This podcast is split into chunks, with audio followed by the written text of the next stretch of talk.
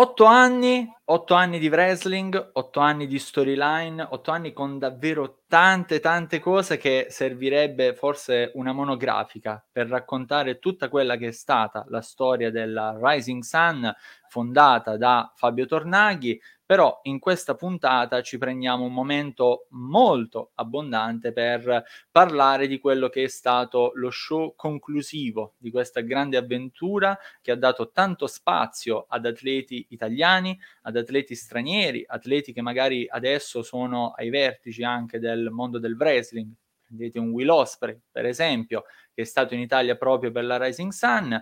In questo podcast, appunto, cerchiamo di vedere quello che è avvenuto nello show conclusivo, i match che ci sono stati, le persone che sono andate in scena un'ultima volta per questa compagnia. A guidarvi in questa nuova narrazione, come sempre, il vostro Draco, ma come ben sapete ormai nei podcast mi faccio affiancare da altre persone che comunque portano la loro voce, le loro opinioni per quanto riguarda appunto ciò che accade nel mondo del wrestling e quindi do il bentornato su Wrestling Unico Amore a Enrico Bertelli che era presente a bordo ring anche per quest'ultimo capitolo. Ciao Enrico, bentornato. Ciao Davide, ciao, un saluto a tutti, è un piacere di nuovo essere qui per parlare di questo ultimo atto della Rising Sun eh, che ci ha, mi ha fatto piacere esserci sia a titolo personale conto di Zona Wrestling. Tra l'altro, approfitto un attimo, un piccolo product placement. È uscito il report sul sito, andate a, ripe- a recuperarlo. E poi un piccolo saluto a Tullo, che spero che ci raggiungerà presto, che abbiamo visto purtroppo è stato catturato ieri sera alla Dispoli e riportato al suo personale luogo di casa eh, il nostro leone errante era in cerca di libertà, ma purtroppo è stato ripreso. Frittullo, Frilla Dispoli. Assolutamente, infatti appunto dovevamo essere in tre in questa trasmissione, magari lo diventeremo davvero e quindi vedremo, aspetteremo, intanto appunto siamo in live sul canale YouTube di uh, Wrestling Unico Amore e come sempre vi ricordo che nella descrizione del nostro contenuto trovate i link di Wrestling Unico Amore, per raggiungerci sui social, per entrare anche nel nostro gruppo Telegram. In questa occasione trovate anche i eh, link comunque dei profili di eh, Enrico, se magari volete seguire il suo lavoro comunque sui, sui social. Lui in questo momento parliamo di wrestling, ma documenta anche altro, è molto attivo anche in altro, si è fatto anche il Luca Comics, quindi comunque sia un'esperienza. Una bella importante. maratona. Ecco appunto, un'esperienza importante quest'anno, visto il maltempo che mette ancora più a dura no, prova. È bene, certo devo dire che è andata bene anche da quel punto di vista lì a Lucca. Ah. Purtroppo rispetto ad altre zone siamo stati un attimino graziati rispetto ad altre zone toscana, però insomma, è stata dura per alcune zone, ma in Toscana ci siamo abbastanza duri e ci siamo, ci, ci siamo già rimboccati le maniche e si, e si farà di tutto per tornare alla normalità. Bene, bene, bene. E quindi appunto, se volete, fate un salto in descrizione ulteriormente, vedete tutti i link, trovate anche il suo reportage per quanto riguarda questo show della, eh, della, Rising Sun. Tra l'altro io ne approfitto anche adesso che siamo all'inizio, che la gente magari si deve radunare per ringraziarti per averci messo a disposizione comunque alcuni scatti del, dell'evento. Tra l'altro anche delle belle foto, hai catturato anche dei momenti in particolare comunque molto, molto belli, quindi ecco, in generale grazie anche per averci messo a disposizione il tuo lavoro. Figurati. E, ok, grande Stefano, il nostro Stefano si è già messo in prima fila, pronto per seguirci anche stasera. Buonasera te. Uno dei nostri fan ormai storici del nostro gruppo Telegram in generale di Wrestling Unico Amore. Buonasera anche a Wrestling Antani che ci dice buonasera a tutti, onore a Fabio Tornaghi per quello che ha fatto per il wrestling italiano. Assolutamente sì, no, assolutamente e tra l'altro, proprio come scrivevi tu nel, eh, nel tuo report, ne approfitto adesso che Antani mi, mi ha dato questo assist, eh, Fabio ha letteralmente preso un po' quella che era la torcia che aveva portato in alto magari la Asca per tanto tempo, di dare un po' anche al wrestling italiano qualcosa di diverso, un progetto diverso che in qualche modo riunisce wrestler da, da tutte le sigle sostanzialmente, rompendo un po' quel paradigma che c'era prima nel wrestling italiano dove se magari stai da una parte non puoi andare a un'altra, non puoi fare determinate cose. Con questi progetti è iniziato a cambiare qualcosa. Esatto, esatto.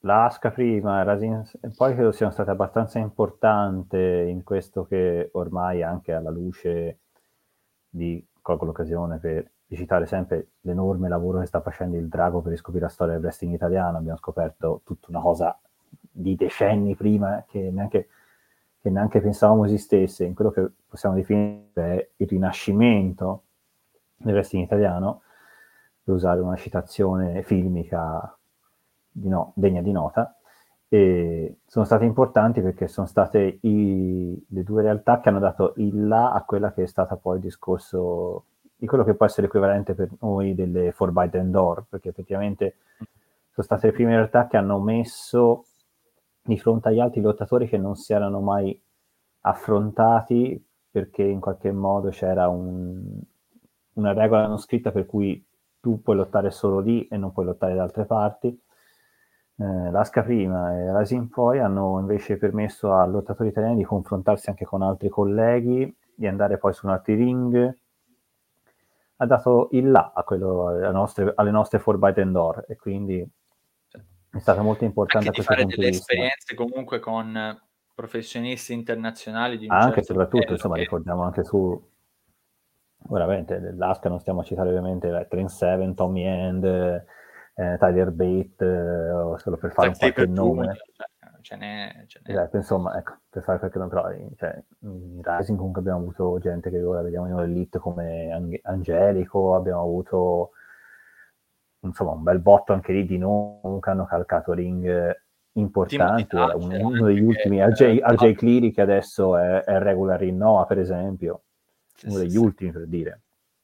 Mm-mm, assolutamente. Quanto, insomma. E, ehm, io nel frattempo sto cercando di sdoppiarmi perché il signor Tulle in realtà è vivo, però pare che non riesca ad accedere, non ho capito per quale motivo. Quindi sto cercando di guidarlo per farlo, per farlo entrare. Adesso vediamo. Ce nel frattempo, ce la faremo, ce la faremo. Assolutamente. Eh, nel frattempo, a questo punto, direi di iniziare quantomeno con gli antipasti che ci ha servito la Rising Sun, perché anche questo show comunque precisiamo... Eh, è la solita vecchia formula del doppio show. Esatto. Formula del doppio show, quindi comunque uno show pomeridiano, uno serale, come penso è sempre stato così comunque il, l'impostazione della Rising Sun, almeno da che io sono sì, arrivato come fan mm. nel 2018, sempre stato così. Sì, sì, sì, è sempre stata quella, fondamentalmente ha sempre sposato, credo quasi fin da subito, anche la forma del doppio show praticamente, che era la stessa forma che aveva, che poi sviluppato anche l'ASC, poi quando sono andati tutti, quando si è trasferita al MEN. Ok. E tutto quanto, quindi e... è nata lì praticamente la forma del doppio show, di mm-hmm. fatto. Mm-hmm. Assolutamente. E, um... Allora, ehm, ci dice Antani, secondo il mio umile pensiero, ma è probabile che sbagli, la torcia della Rising può essere presa da Mori, Berardi e Akira con il loro progetto di supporto Italian Wrestling. Può essere, può essere, però va, tutto va visto, se posso permettermi, tutto va visto se questo Legacy sarà uno show One, More, One Night o se è un progetto che si riproporrà più volte.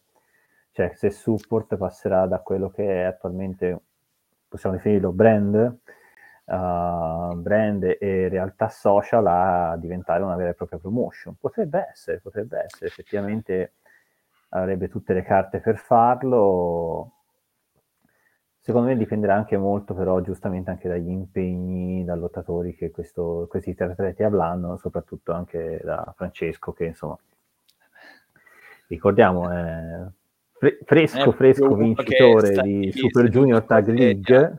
A non fare ricordiamo.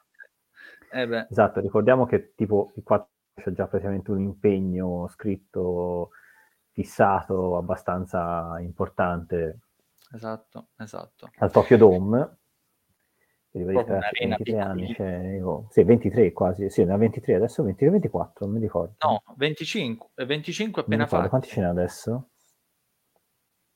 Sono 25 fatti, tra l'altro di, di recente. Ecco, e, e, ricordiamo come ho anche scritto... Ecco, 20, cioè 25 anni sto ragazzo è l'unico, ita- l'unico atleta italiano nella storia, ribadisco, nella storia, ad aver vinto nelle due principali federazioni del Giappone un torneo e un titolo a testa. Eh già, eh già. L'unico, per ora è l'unico, cioè è un, è un primato che già questo è, è, è, qualcosa di leggendario, qualcosa che rimarrà nella storia. A 25 anni lui si potrebbe, potrebbe anche diventare il primo a aver vinto due volte i titoli di coppia junior se i Catch 22 si riusciranno a battere. No, due volte l'ha fatto, due volte l'ha già fatto. No. Sì, ah sì, ah, tre volte, scusa, tre volte, eh, sì. tre volte, cioè diventerà un three time. Hai ragione, scusa, è un lapsus. No, cioè, è stato un regno brevissimo, quindi volta... cioè, ci sta magari un attimo di... Sì, sì, però insomma, nel senso, cioè, 25 anni, tu stai letteralmente scrivendo la storia del wrestling italiano in Giappone, cioè per dire una cosa che per dire non è riuscita nemmeno a San Martino, cioè parliamo comunque di un lottatore che il lottatore italiano forse più noto a livello mondiale che, ha, che, che, in que, che, che persino negli anni del suo status massimo comunque in Giappone non quei risultati no, no, quello, quello assolutamente. Allora mh, giusto un attimo per aggiungere qualcosa dato che ecco cita anche il lavoro fatto da SIJ che porta stranieri in Italia, e però precisa che appunto è per quanto riguarda lo scambio di atleti fra le varie Fed. Secondo me la torcia della Sun un po' è stata presa già da SIJ, ma già il fatto che praticamente nello show di debutto di SIJ c'era anche uno show della Racing Sun, cioè in qualche sì, modo hanno iniziato insieme. Ovviamente. In SIJ comunque sì, vediamo atleti dell'ICW vediamo atleti anche provenienti da, da altre realtà, eh, atleti che magari altrove, neanche in Racing Sun ci sono stati, Merak per esempio, eh, sta avendo comunque sì, sì. tanta visibilità anche con SIJ, quindi un sì, po' c'è eh, stato... Questo Jobber eh, che ha ereditato più l'aspetto diciamo interne- international, intanto saluto Dennis, oh, caro. Che, insomma, che ricordiamo ha lasciato un'indiscreta un discreto impatto allo show che stiamo per raccontare. E, insomma, eh, cioè, ha abbracciato secondo me più il lato international di Tasca, quindi puntando anche molto su dei nomi comunque importanti e tutto quanto. Eh, e quindi secondo me vuole anche secondo me, proseguire in quella direzione. Eh, la Rising secondo me ha dato molto più spazio anche al wrestling italiano, che è sicuramente una cosa assolutamente lodevole eh, nell'ultimo periodo stava anche dando un certo spazio al wrestling femminile, tra l'altro, eh, sempre italiano, ma non solo. E credo però che rispetto ad Asuka, Rising a un certo punto eh, ha comunque riuscito a confezionare uno show che non fosse solo, fra virgolette, per addetti ai lavori o per, solo per appassionati, ma che ha anche attirato tutto un pubblico di persone che conosceva il wrestling in modo molto generalista eh, portando anche un prodotto adatto secondo me a tutti i gusti fondamentalmente perché ci trovi sì il match eh, il, il, match Spotfest ci trovi il match anche stipulazioni particolari ci trovi, ci trovi anche il match wrestling in impostazione classica ci trovi il match più strong. Però era un, tutto abbastanza molto ben amalgamato in, show, in un doppio show che accontentava tutti i gusti secondo me che è stata una cosa che secondo me ha allontanato un po' di persone dalla, dalla Racing Sun, quantomeno dalla visione live. Poi non so se magari altri come noi hanno recuperato successivamente gli eventi, però non so a, ai poster, diciamo, successivamente, poi nella considerazione generale, se è stata una, una scelta vincente, però tanto ormai, diciamo, un po' è andata come sì, è andata, sì è anche difficile poi fare valutazioni poi in, in generale. E un saluto anche Ma a Simone magari... Sian che ci dice in quanto fan relativamente recente del wrestling italiano non ero troppo legato alla Rising, l'ho conosciuta da poco ma ho recuperato un po' la sua storia di certo molto. Eh, è fatto sì. molto bene Simone Siano, ha fatto recuperarsi la storia anche perché ha un, anche, anche, un ricco canale YouTube e che tra l'altro spero che comunque Fabio terrà attivo, magari diversandoci anche altri show, altri match e tutto quanto nei, nei, prossimi, nei, nei, prossimi, tempi, cioè nel senso che perché comunque un canale molto ricco anche di match di un certo livello e anche con dei lottatori di un certo livello, quindi insomma speriamo che non venga disperso ormai, questo patrimonio.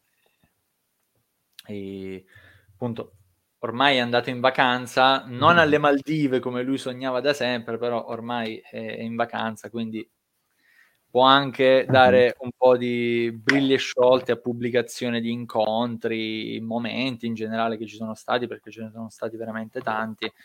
E quindi appunto su YouTube però potete trovare già davvero tanta roba.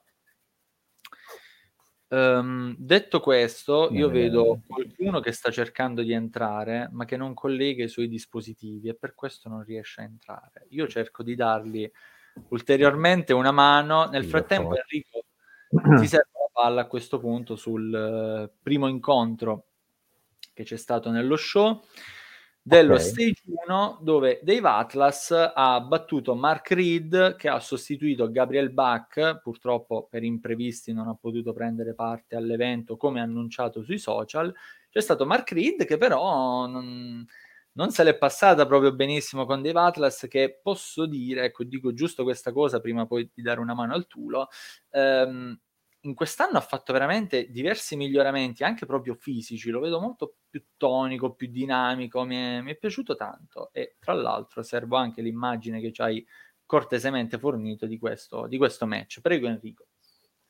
Allora, vabbè, Atlas sicuramente nell'ultima fase della Rising ha avuto un bello spazio, è un ragazzo molto promettente tutto quanto, comunque tra l'altro parliamo anche comunque di un ex campione interregionale dell'ICW, che, figura- che ha figurato anche molto bene. Tra l'altro anche ben costruito secondo me in ICW come guardaspalle alleato di Travis, eh, cioè hanno gestito molto bene, lo stanno gestendo molto bene. Eh, il match è stato un buon opener, carino, minutaggio giusto, tutti e due i ragazzi hanno fatto un bel lavoro anche Mark Reed è un comedy hill molto brillante, tutto quanto, cioè dei personaggi tipo che fanno il ganassa per usare un termine dialettale mi piacciono un sacco, cioè lui se la crede tantissimo come personaggio, quindi molto funziona e tutto quanto, nel senso è stato da quel punto di vista magari un match a senso unico perché comunque beh, anche a livello di stazze non c'era partita Reed in questo caso non c'aveva gli aiutini soliti che può avere quando viene con il resto della family. Esatto. Quindi la vittoria di Atas è stata abbastanza scontata, però insomma è stato giocato bene, è stato un opener secondo me buono per lo stage 1. Sì, diciamo una cosa magari un po' più tranquilla, così per scaldare gli animi con qualcosa che comunque può... Sì, sì, no, ma ci, sta, ci stava tranquillamente. E va bene, appunto. Cioè... Grazie di non aver visto Bach in azione, vabbè, ci saranno sicuramente eh, altre sì. occasioni, in altri contesti, in altri scenari. Assolutamente. Tra l'altro, ecco, Bach anche lui quest'anno sta vivendo un'annata un po' particolare, sta viaggiando un po' sulla scia del Ilish, come piace dire a me, un po' il, ma non troppo, che in qualche modo incontra persone anche più cattive di lui. Sarebbe stato interessante vedere con Atlas come sarebbe andato, però ci saranno appunto altre occasioni. Un po' un cool diciamo, si potrebbe dire a un certo punto di vista. Eh sì, eh, anche, anche ci sta. Nel frattempo vediamo se ce la facciamo. No, non ce la facciamo perché qualcuno non è bravo a fare a sistemare ciò che dovrebbe sistemare. Eh, cioè, lì che si disconnetta e, e, e si riconnetta, ripara a zero, rimanda il link. Cioè, Mannaggia, va bene. E, ehm, no, comunque sì, alla fine una cosa tranquilla, un ultimo magari spot per Atlas eh, per, sì. questa chiusura. È un ragazzo che mi sento di dire anche nel prossimo anno lo vedremo molto spesso sui ring. Sì, sì, sì. Beh, e anche Reed, secondo me, piano piano si taglierà anche un suo spazio in ICW, ma anche da altre parti, secondo me. Attenzione, Attenzione forse abbiamo il miracolo. No. ma non detto. Passa là. È stato un miracolo molto breve, non dovevamo pronunciarci. Questo Breve mi ma intenso. Mi, mi ricorda un po' la live che feci con Corleone durante la pandemia, dove per problemi di connessione su Instagram non riuscivamo a sintonizzarci. Ci abbiamo provato tipo cinque volte prima di farcela. Ho reminiscenze. Sì, sì, sì, eh, Antani è proprio in modalità bocciamenia, è devastante, devastante stasera. Sì, sì. Allora, mi dice che non gli abilita la videocamera. Che dispettoso. Va bene, continuerò a sdoppiarmi e Vabbè, a cercare di avanti. risolvere la situazione. Nel frattempo Ma andiamo possiamo avanti, ma andiamo avanti. assolutamente possiamo andare avanti. Io servo già la tua immagine bellissima della chiusura del match dove LG batte in un three-way match Falco e Sigma, due ragazzi, Falco della eh, ICW, Sigma della NWF e poi il G che io mi permetto di dire questo ragazzo sarebbe anche ora tutte le varie federazioni e promotion che iniziasse un po' a salire le gerarchie una volta per tutte perché cioè, guardate solo Enrico che attimo ha catturato proprio di precisione che ha nell'eseguire comunque le varie manovre che, che si fanno, cioè è veramente un ragazzo incredibile, oltre che una grandissima persona, ma questo è un altro, un altro paio di maniche, però parlando già solo del wrestler è cresciuto molto bene, Il ragazzo mi è è cresciuto moltissimo, secondo me tra l'altro cioè, la, la- proprio l'esplosione del G c'è stata da- dal suo debutto in SW, proprio lì è esploso completamente il personaggio, che proprio si, si è aperto a 360 gradi e ha proprio trovato la sua dimensione. Infatti sta girando un botto, sta girando un botto. Eh, credo che anche nel prossimo anno arriveranno grosse soddisfazioni anche per lui tutto quanto, poi vediamo tanto il 2 dicembre, tra l'altro che anche una finale per i titoli di coppia della Scotia Job, chissà, vedremo, potrebbe, potrebbe togliersi, potrebbe farsi anche un regalo di Natale anticipato il G, chi lo sa. Eh beh, non, sarebbe me, male, già- non sarebbe male. Già nel Sì, 2024 secondo me qualche altro cinturina gli arriva, eh? così a naso, mi sento di eh, speriamo. Comunque, venendo al match, Sì. È stato un bel match, ha avuto un bel ritmo, anche lì ci sono stati un po' di segmenti comedy agevolati da, da quasi tutti e tre i lottatori, a parte il G che in questo caso possiamo considerare un po' di veterana situazione, anche, insomma, anche Falco è comunque da poco sul ring, eh, Sigma mi pare più di un annetto, qualcosa, sia all'incirca, Eh, tutto quanto, sì, mi pare più o più o meno. meno, sì, l'anno scorso, penso abbia debuttato l'anno scorso, mi ricordo Sì, esatto, comunque sì, più o meno, più o meno- più o meno sia Falco che Sigma hanno quasi un annetto d'attività. Comunque, eh, io Falco l'ho già rivisto in azione anche in ICW, è un prospetto molto interessante, il personaggio è carino. Eh, Sigma anche lui mi sembra un, un buon prospetto. Eh, questa è osservazione mia, devo un po' ancora capire qual è il personaggio di Sigma, devo un attimino ancora capirlo, ma sicuramente col tempo e con i giusti consigli che senz'altro gli, gli daranno in Milan, eh, riuscirà secondo me a caratterizzare meglio il suo personaggio. Il match è stato molto interessante, ci sono stati ovviamente i classici scambi, ribaltoni continui, pin rubati a destra e manca, e alla fine la spuntata è G tra l'altro con questo ottimo con questa ottima combo di, di mosse con cui è sta- ha schienato Falco ci stava che appunto l'avventura del G in Rising si chiudesse con una vittoria se la meritava il ragazzo e insomma vediamo cosa combina nel 2004 per gli altri ragazzi sono sicuro che anche loro nel 2004 si toglieranno qualche soddisfazione 24. 24 ho detto Duemi- eh, ah, ok, avevo sentito un 2004, magari no mi è... 2024 ho detto 24 Pardon. No no per E- carità ci sta magari il microfono non si era sentito tanto bene ci sta. Ehm, no, no, sì, comunque alla fine, tra l'altro questo è l'unico match comunque in cui G è stato presente nello show, la vittoria secondo me era abbastanza d'obbligo, mi è dispiaciuto un po', lo devo dire, non vederlo magari così come, come altri comunque wrestler che hanno fatto doppia apparizione, non vederlo appunto anche in qualcosa poi nel, nel secondo stage, però ecco, cercherà sicuramente fortuna altrove. Tra l'altro, ecco, tu citavi il lavoro in, in SIJ. A ottobre, comunque, insieme a JJ Gale ha battuto i Sunshine Machine, che non sono proprio l'ultimo team d'Europa, anzi per me sono il migliore sì, d'Europa. Mi ha stupito perché dava abbastanza per scontato, tipo una finale BBB Sunshine, invece abbiamo Freshness da una parte sì. e GTG da quell'altra, quindi a questo punto il risultato è apertissimo. Assolutamente, no, è un torneo che ha regalato molte sorprese, quindi G comunque sta sì, facendo esatto. vedere dei miglioramenti un po' in ogni ambiente dove... È stato un mini torneo, è stato molto interessante. Che... Alla fine sono state, sono state solo quattro le squadre partecipanti, c'era stato solo un match di qualificazione del torneo, se mi ricordo male, uno solo c'è stato. Sì, sì, sì. sì. Eh, poi gli altri tre erano già stati annunciati per tempo. Contro Lorda, contro Rust e Bjorn. Esatto.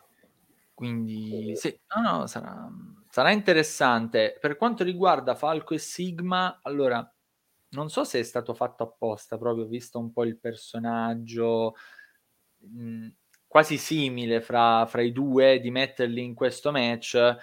Però ecco, mi sembrava di vedere quasi due fotocopie, se non fosse che Sigma è il doppio di Falco, se non il doppio e mezzo. Oddio, eh, guarda, però, mi sembrano ecco, similari. Il discorso eh, diciamo, l'happy, l'happy aurista di più, mi sembra molto più happy aurista Falco di Sigma, onestamente. Cioè. Sì, ehm, più che altro perché Falco è stato bravo ad arrivare tipo col bicchiere in mano, aveva, aveva un bicchiere, qualcosa in mano che dà ancora di più magari l'idea di un festaiolo, quindi mh, mm, ecco, a livello di caratterizzazione del personaggio, magari spezzo una lancia in più a favore di Falco, però ovviamente c'è sì, tanto cre- Allora, mi permetto interpretazione, credo sia stato un discorso di dire quindi facciamo una lettura in chiave Mark. Sì, entro, col, entro col bicchiere così mi faccio alleato Falco e mm. poi beffo Falco mi prendo la vittoria quando abbiamo fatto fuori il G perché sappiamo tutti e due che è quello più scafato del trio. Eh beh sì, eh sì. Cioè io la, la, la, da, da, lettore, da, da lettore esterno l'avrei letta così. Ci può stare, ci può stare. C'è stato anche un tentativo, diciamo, di mezza alleanza durante il match, che poi però ovviamente quando sì, si cerca la vittoria... che andava a remengo tempo sì. zero. Chiaramente, chiaramente. E quindi un altro, diciamo, match così per scaldare il pubblico che poi in qualche modo ha iniziato a essere ancora più partecipe dell'evento con lo scontro successivo dove Ashley Dunn e Goro si sono affrontati, però eh, a un certo punto sono stati anche interrotti perché sono arrivati Smiley Vegas, questa nuova versione che stiamo vedendo di Sonny Vegas in questo 2023, senza sì. il dottoresse, quindi senza il suo psicologo, terapeuta. Sì. Esatto, e, ehm, e Hardcore Cassie che appunto non, non, erano d'accordo con questo incontro mh, quindi sostanzialmente lo hanno fatto finire in no contest attaccando il giovane ragazzo dell'ICW e poi Ashley Dunn che alleluia finalmente dopo anni lo rivediamo in Italia e prima di ma- magari parlare del seguito ci tengo a dire che caspita è rimasto quasi uguale Ashley cioè davvero eh, bravo era prima bravo è rimasto però sembra quasi uguale eh, rispetto al passato è incredibile. incredibile. Vabbè, no, eh, fisicamente è sempre uguale, cioè nel senso, forse lo, l'ultima volta l'ho visto c'era forse il capello un po' più lungo, però è, è sempre identico, anche lui per ora non invecchia. Sì, infatti, Vabbè, dici ragazzo... la tua ricetta, Ashley. Esatto, anche perché comunque mi sembra anche un ragazzo che insomma si, go- che si gode la vita per quel che ho visto. eh, sono, cioè, no, per dirti, non mi sembra un ultra salutista da quel punto di vista lì, però mi sembra che se la goda abbastanza bene. Però comunque, dai, sul match, ma intanto vorrei parlare un attimo dell'altro ragazzino che abbiamo di spalle, tra l'altro eh. una foto bellissima che eh, ho voluto cogliere questo momento un po' di facce, faccia meme, però ci stava, ci stava. Tra l'altro, se, da questo qui, se noti, Goro c'ha un po' il capello alla Mike Bailey, tra le altre cose, se lo guardi bene. Effettivamente sì. Eh, so, ma secondo me gli piace anche come, come lottatore, secondo me qualche match, i match di Bailey li segue. Comunque, questo ragazzo, anche qui, parliamo di un appena diciottenne, sì, mi sbaglio, se non ricordo male, ha uh, poco 18 anni, 18 o 19. Se non sbaglio 18, Dennis, se sei in chat aiutaci, magari... Ecco, cioè, che è giovanissimo, io l'ho già visto in azione due o tre volte, questo ragazzo, io mi sento di azzardare che potremmo se, se il ragazzo continua così, se è bravo, testa a posto, potremmo già avere un prossimo Akira? Chissà. Perché eh, il ragazzo è molto talentuoso. Però... Eh, però vedi, sì, ti dico, però, cioè, cioè, il ragazzo è talentuoso, l'ho già visto comunque affront- uh, cioè, uh, non, so, non, so, quanti match sia, però tipo, ho già visto affrontare anche tipo un lottatore di caratura comunque internazionale come Arez e cavarsela molto molto bene. Sì. Il ragazzo so che ha comunque allenato molto seriamente. Se mantiene la testa sulle spalle e questo vuol farlo di lavoro, io mi sento di sbilanciarmi. Vediamo fra cinque anni cosa succede. Io mi sbilancio. Potremmo veramente no, già avere potremmo veramente già avere un prossimo fireball, secondo me. Mm, mm, mm, che comunque serve al movimento, cioè, perché comunque un ragazzo come Francesco prima o poi lo vediamo solo all'estero, giustamente, io lo dico, prima o poi con un contratto pesante a Stanford o a Nashville lo vediamo da qualche parte, sì. o anche in, o, o in pianta stabile a Tokyo, lo vediamo. Anche, un, poi, talento, allora... un talento come quello una federazione di livello non se lo priva e non lo prende no, no assolutamente. Poi c'è da vedere cosa, cosa, vuole fare perché lui una cosa ottima secondo me che sta facendo e prima o poi spero di avere la possibilità di ospitarlo di nuovo per chiacchierare insieme a lui del fatto che sta proprio girando il mondo. Cioè è stato anche il Messico nel CMLL che è la federazione più storica del mondo a livello proprio di longevità. È stato nelle Indie, negli, negli Stati Uniti, cioè sta facendo tante esperienze che sono importanti. Quindi è da vedere anche lui cosa, cosa, vorrà fare poi in futuro. Goro, secondo me, si sta meritando alla grande comunque il, il titolo, questo titolo che gli, gli, sta venendo un po' affibbiato di Rising Star, perché comunque a 18 anni reggere la pressione con un certo tipo di nomi nel ring molto più esperti, Ashley Dunn, ma così come sì, anche Arez. Anche modo di parlarci con il ragazzo, lo vedo molto con la testa sulle spalle, mi ha raccontato comunque come ha fatto l'allenamento con e tutto quanto. Lo, lo, vedo serio, lo vedo serio e... sì, sì.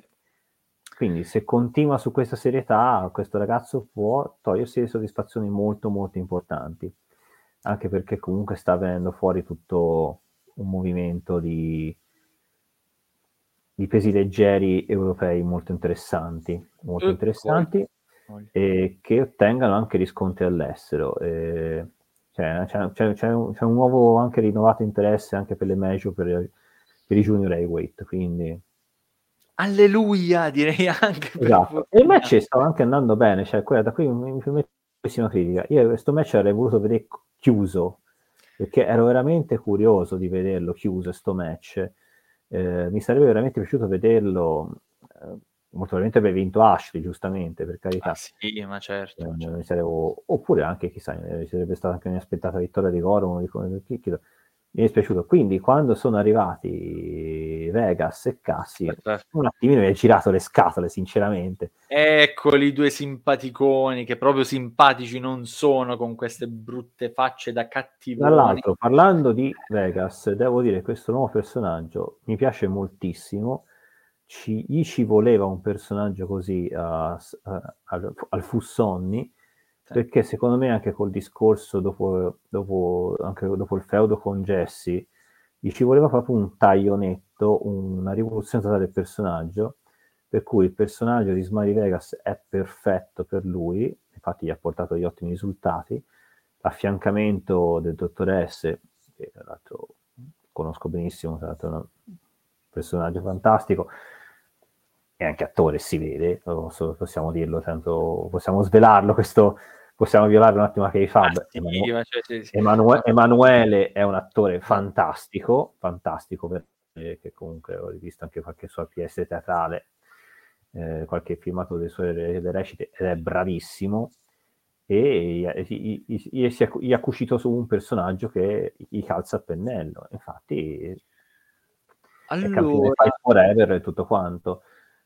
Assolutamente. Ehm, Antani ti rispondo fra pochissimo, metto un attimo in evidenza il messaggio di Dennis che ci precisa Goro ne ha 19, perfetto. Appunto, ragazzi, ha 19 anni sto ragazzo, ha 19 anni.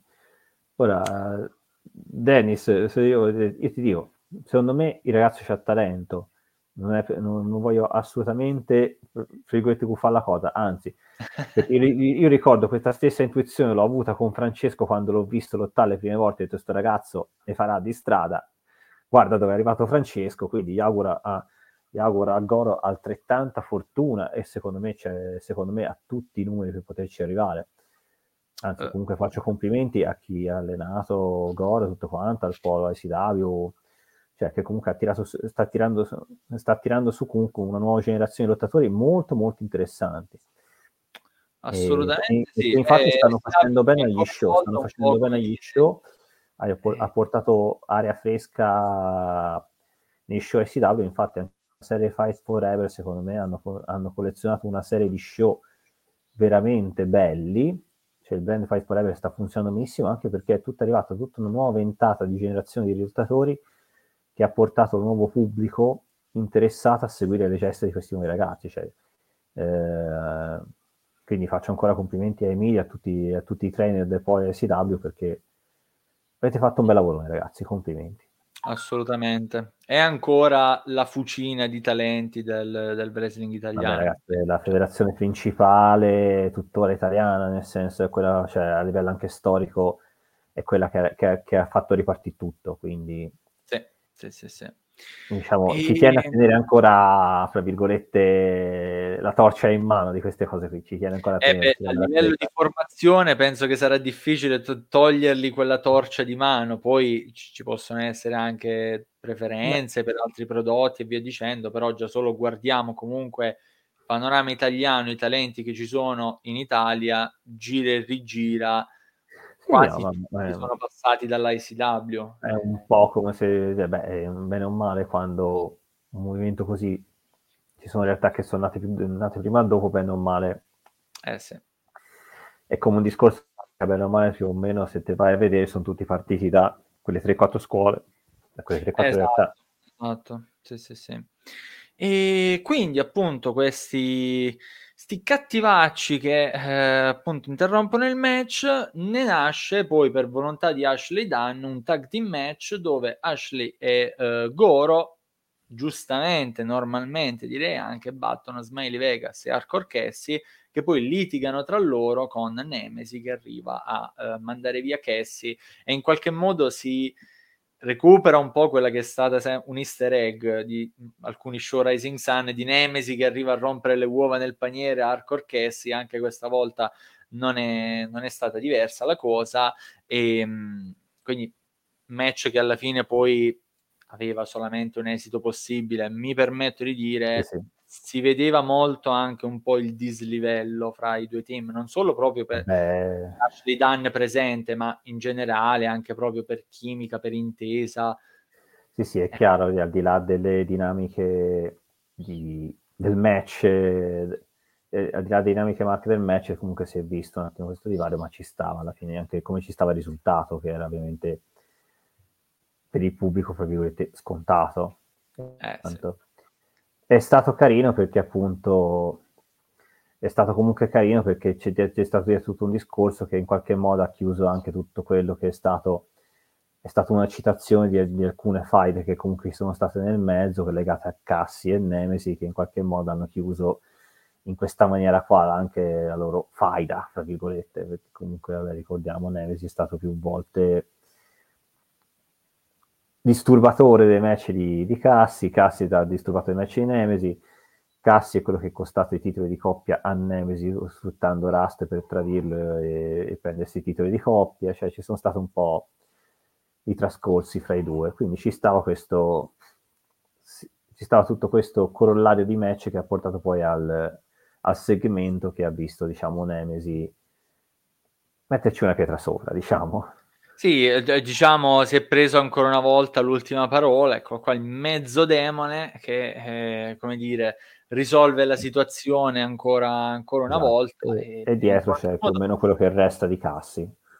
Esatto, che si poi Io spero, spero comunque che sia bene, l'ho visto un po' acciaccato no, adesso. Stava, stava benissimo, stava ah, benissimo. perfetto, che stava, stava benissimo. bene allora l'attacco di Nemesis, bravo. Io sempre, Cassi più o meno è l'equivalente di Spike Dudley, io ho detto, l'equivalente di Spike Dudley. cioè, ti, ti, ti, ti, manca solo di vederlo lanciare sul cemento vivo e, e uscirà indenne. Io... Quasi si assomigliano poi ora che mi ci fai eh, pensare. Va, eh, effettivamente, no, effettivamente, io tutte le volte che vedevo Spike Daddy lanciato Spike, sai, Daddy lancia cose, lanciato da cose, sì, sì, sì, tutto quanto. Ci sono interi video che sono solo compilation di YouTube di Daddy che viene lanciato su cose o fuori da cose.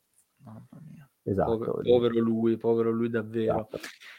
No, e... tanto, eh, tanto Spike Daddy è una vita che non lo vedo lottare, non ho mai visto se si è ritirato, se sta bene.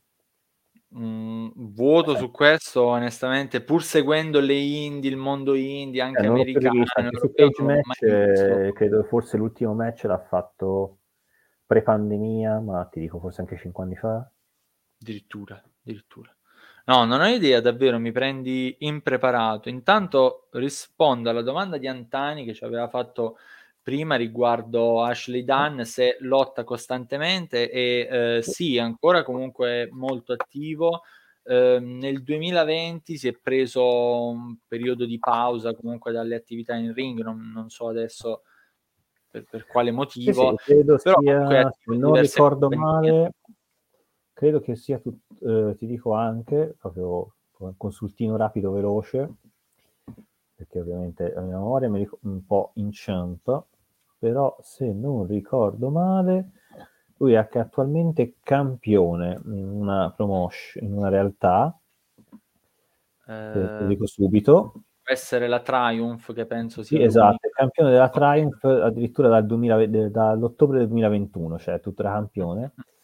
L'ultimo match, escludendo appunto quelli della, della Rising Sun, l'ultimo match l'ha fatto sabato scorso. No. Ah, ecco. Sì, sì, no, no, questa tipo, no, questa in compagnie che sono meno rinomate, però comunque hai sui giri i, la PW. Ah, ah, ah, ah, la PW che è una federazione minore che è l'Academy Pro Wrestling. Esatto, okay. cioè, questo è l'ultimo match che ha fatto. Eh, basta, questo è quanto. E niente, è attualmente ancora campione della Triumph che l'ultima volta che ha difeso il titolo, ti dico anche quando ha difeso il titolo, l'ultima volta, l'ha difeso, l'ultima volta l'ha difeso l'ottobre scorso, no, l'ottobre dell'anno scorso ha difeso il titolo, CW. Quindi ora è un po' che non difende quel titolo lì, perché non so se è ancora attiva la federazione, sì, è ancora attiva la federazione. E vediamo, magari prima o poi lo vedremo ah, anche. È la federazione che dall'anno scorso, non, dall'anno scorso che non fa, non fa show, però è attiva ah. attualmente. Ha fatto solo tre show la Triumph, vedevo. Mm. Comunque è attivo, sì, la Dan è tuttora lotta attivamente. Sì, sì, sì. E no, devo dire sono stato veramente contento di rivederlo. Avremo comunque modo più avanti anche in questo sì. podcast di parlare di lui, eh, perché comunque sia c'è stata anche ovviamente un'altra Mi scuso un attimo, sentite parlare un po' strano perché sono leggermente raffreddato, eh. sono i strascici di Lucca figurati, penso anche in chat saranno più che comprensivi. E yeah. proseguendo abbiamo il Chairs match dove Andy Manero affronta e batte Doblone chiudendo la storia che si era aperta negli scorsi show della uh, Rising Sun, un incontro iniziato in maniera molto dinamica, molto intensa. Um, mi permetto anche qui forse solo un po' troppo lungo, si è visto a un certo punto erano un po' non so se a secco di fiato o in qualche modo comunque poi volevano fare qualcosa in più, però è durato leggermente troppo, quanto, soprattutto anche dal punto di vista del, sai, near fall, kick out all'ultimo secondo. C'è stato qualcosa era, era, la chiusura di una rivalità che si era comunque protratta per parecchio tempo, ci poteva anche stare un minutaggio più lungo, eh. Sì, allora da un certo punto di vista... Io sì. non, non, l'ho sentita la pesantezza del match, nel senso della lunghezza del match, non l'ho sentita. Hanno raccontato bene una storia, hanno raccontato la fine di una rivalità che era molto accesa. abbiamo anche rivisto Doblone nelle vesti del pirata, che è un po' che non lo vediamo nelle vesti del pirata, anche perché vero, in ICW fa altro. Ricordiamo è leader dell'Eclissi in ICW, quindi è un tutt'altro personaggio. Però è stato un bel match, raccontato bene da due veterani della scena italiana che insomma hanno un palmarès di tutto rispetto entrambi. Eh, e, e, quindi no, secondo me c'è stata anche la vittoria di Manero, ci stava e tutto quanto. Sì. No, è stato, diciamo, stato... Apprezzato molto la vittoria di Manero. È stato, perché... un, buon match, è stato un buon match fra i match eh, meglio dello stage 1. Fra i match, secondo me, fra i meglio 1, secondo me, perché eh, personalmente per me, ora poi quando anche gli altri, arriviamo anche agli altri match. Eh, uh-huh. Personalmente, se non fosse stato interrotto, secondo me la serata sarebbe stato Dangoro. Lo, lo dico abbastanza dichiaratamente. Secondo me sarebbe stato il match a serata eh, forse al pari solo col main event dello stage 1 mm, al pari mm, mm, ok quindi um, secondo me questo lo metto come il secondo miglior match della serata okay, okay, dello stage 1 tengo a precisare sì, sì, sì. Um, no, appunto, cioè, mi è piaciuto. Uh, ripeto, la parte centrale è stata, cioè, quando sono andati poi nel ring, che hanno portato le sedie nel ring, hanno fatto alcuni spot con le sedie, alcune cose sembravano un po' come dire a rilento, come se fossero appunto un po' in, eh, in apnea, però alla sì, fine cioè, ci stava, l'hanno raccontata bene. Mm, ripeto, mi è piaciuta la vittoria di Andy perché è facile che in uno spettacolo, diciamo, conclusivo dove ci si saluta, è l'ultima volta e via dicendo, si creano tanti momenti, come dire, di, di fanservice dove magari anche il buono riesce ad avere la meglio sul cattivo. Qui abbiamo il cattivo della storia che riesce a prendersi la, la, sua vittoria. Secondo me va bene così per quello che si voleva raccontare. La stipulazione speciale poi anche aiutava molto da questo eh, punto di vista. C'è stato un altro match dove il cattivo si è preso la vittoria sul buono e lì arriveremo. Sono girate le scatole, però in questo caso, secondo me, molto molto bene, visto comunque poi anche il fatto che difficilmente li rivediamo in queste esatte vesti, perché appunto Dobloni in ICW in questo momento fa tutt'altro. Andy aveva iniziato un percorso in coppia con uh, Corleone, però ecco appunto erano proprio strade diverse. Esatto. Quindi sì, mh, mm, davvero buono, dai, ci, ci, sta, ci sta. Sì, sì, questo è un match di, di impostazione molto classica, vecchio stile, che però ci stava ampiamente con le caratteristiche di entrambi e con la storia di entrambi. Quindi ha mm. funzionato bene, il pubblico l'ha apprezzato, c'è stato un bei momenti di tifo, insomma, è stato un match che è piaciuto al pubblico e si eh. sentiva. No, no, assolutamente. Ehm... Sto cercando un attimo di sistemare appunto un paio di, di quest. Uh, intanto ti servo nuovamente la palla su un altro incontro primo che c'è stato poi eh, dopo la prima pausa, diciamo, il, quello come tu hai precisato anche nel tuo report, l'unico match effettivamente femminile della serata, dove Mary Cooper ha battuto Tiffany, agevola anche l'immagine dell'incontro. Il ritorno in azione di Mary Cooper dopo uno stop comunque per risolvere alcuni problemi. Uh, Tiffany, lei in forza invece alla NWF che cerca di prendersi ancora una volta la scena. Um, prego. Allora, è stato un bel match, tra l'altro Mary mi è sembrata in ottimissima forma, tutto quanto. Mi è piaciuta anche insomma, l'attitudine Hill, secondo me si sposa molto bene mm, con Mary. Eh, insomma, il match è stato secondo me assolutamente godibile. Mm. Uh, Tiffany anche la vedo molto in crescita, nel senso, insomma, pian piano si sta facendo l'esperienza, confrontandosi anche con altre lottatrici, eccetera, eccetera. Comunque sta girando, si sta allenando costantemente, cioè i progressi si vedano tutto quanto. Han tirato su un bel match. Eh, ovviamente eh, la maggiore esperienza di Mary si è fatta valere sul ring e quindi la vittoria vabbè, è assolutamente meritata comunque la vittoria di Mary per Tiffany sicuramente arriverà anche lei fino a poi il momento in cui secondo me potrà indossare comunque una cintura alla vita. Vediamo adesso, spero adesso di vedere Mary molto più perché insomma è una lottatrice che ha sempre comunque regalato dei bei match e tutto quanto, che si impegna tantissimo, che ama molta disciplina. Mi farebbe solo che piacere di vederla in maniera costante sul ring. Mm-mm-mm. E quoto tantissimo e mh, mm, spero appunto di vedere entrambe un po' più presenti, diciamo, nella scena italiana. Eh, per quanto riguarda il match, allora non è che non mi è piaciuto, però sembravano andare un po' su due lunghezze d'onda diverse, perché Mary visibilmente aveva voglia di fare. Tiffany mi sembrava con il freno a mano tirato, anche proprio nell'esecuzione di alcuni colpi quando ha messo Mary all'angolo ed è andata a eseguire, era un calcio comunque eh, in rotazione, arrivando Mm. Sembrava andare un po' a rilento e quello che poi davvero, questo non mi è piaciuto, successivamente nel finale del match, quando Mary doveva ancora rientrare in backstage, quindi era ancora lì, si stava un po' punzecchiando con alcuni tifosi a bordo ring che gli hanno fatto tifo contro durante il match, eccetera. Tiffany prende, si alza e, e stava letteralmente andando via e non ci sta proprio tantissimo, secondo me. Cioè, non ha venduto letteralmente niente poi di quella che è stata la fase finale del match. Mm.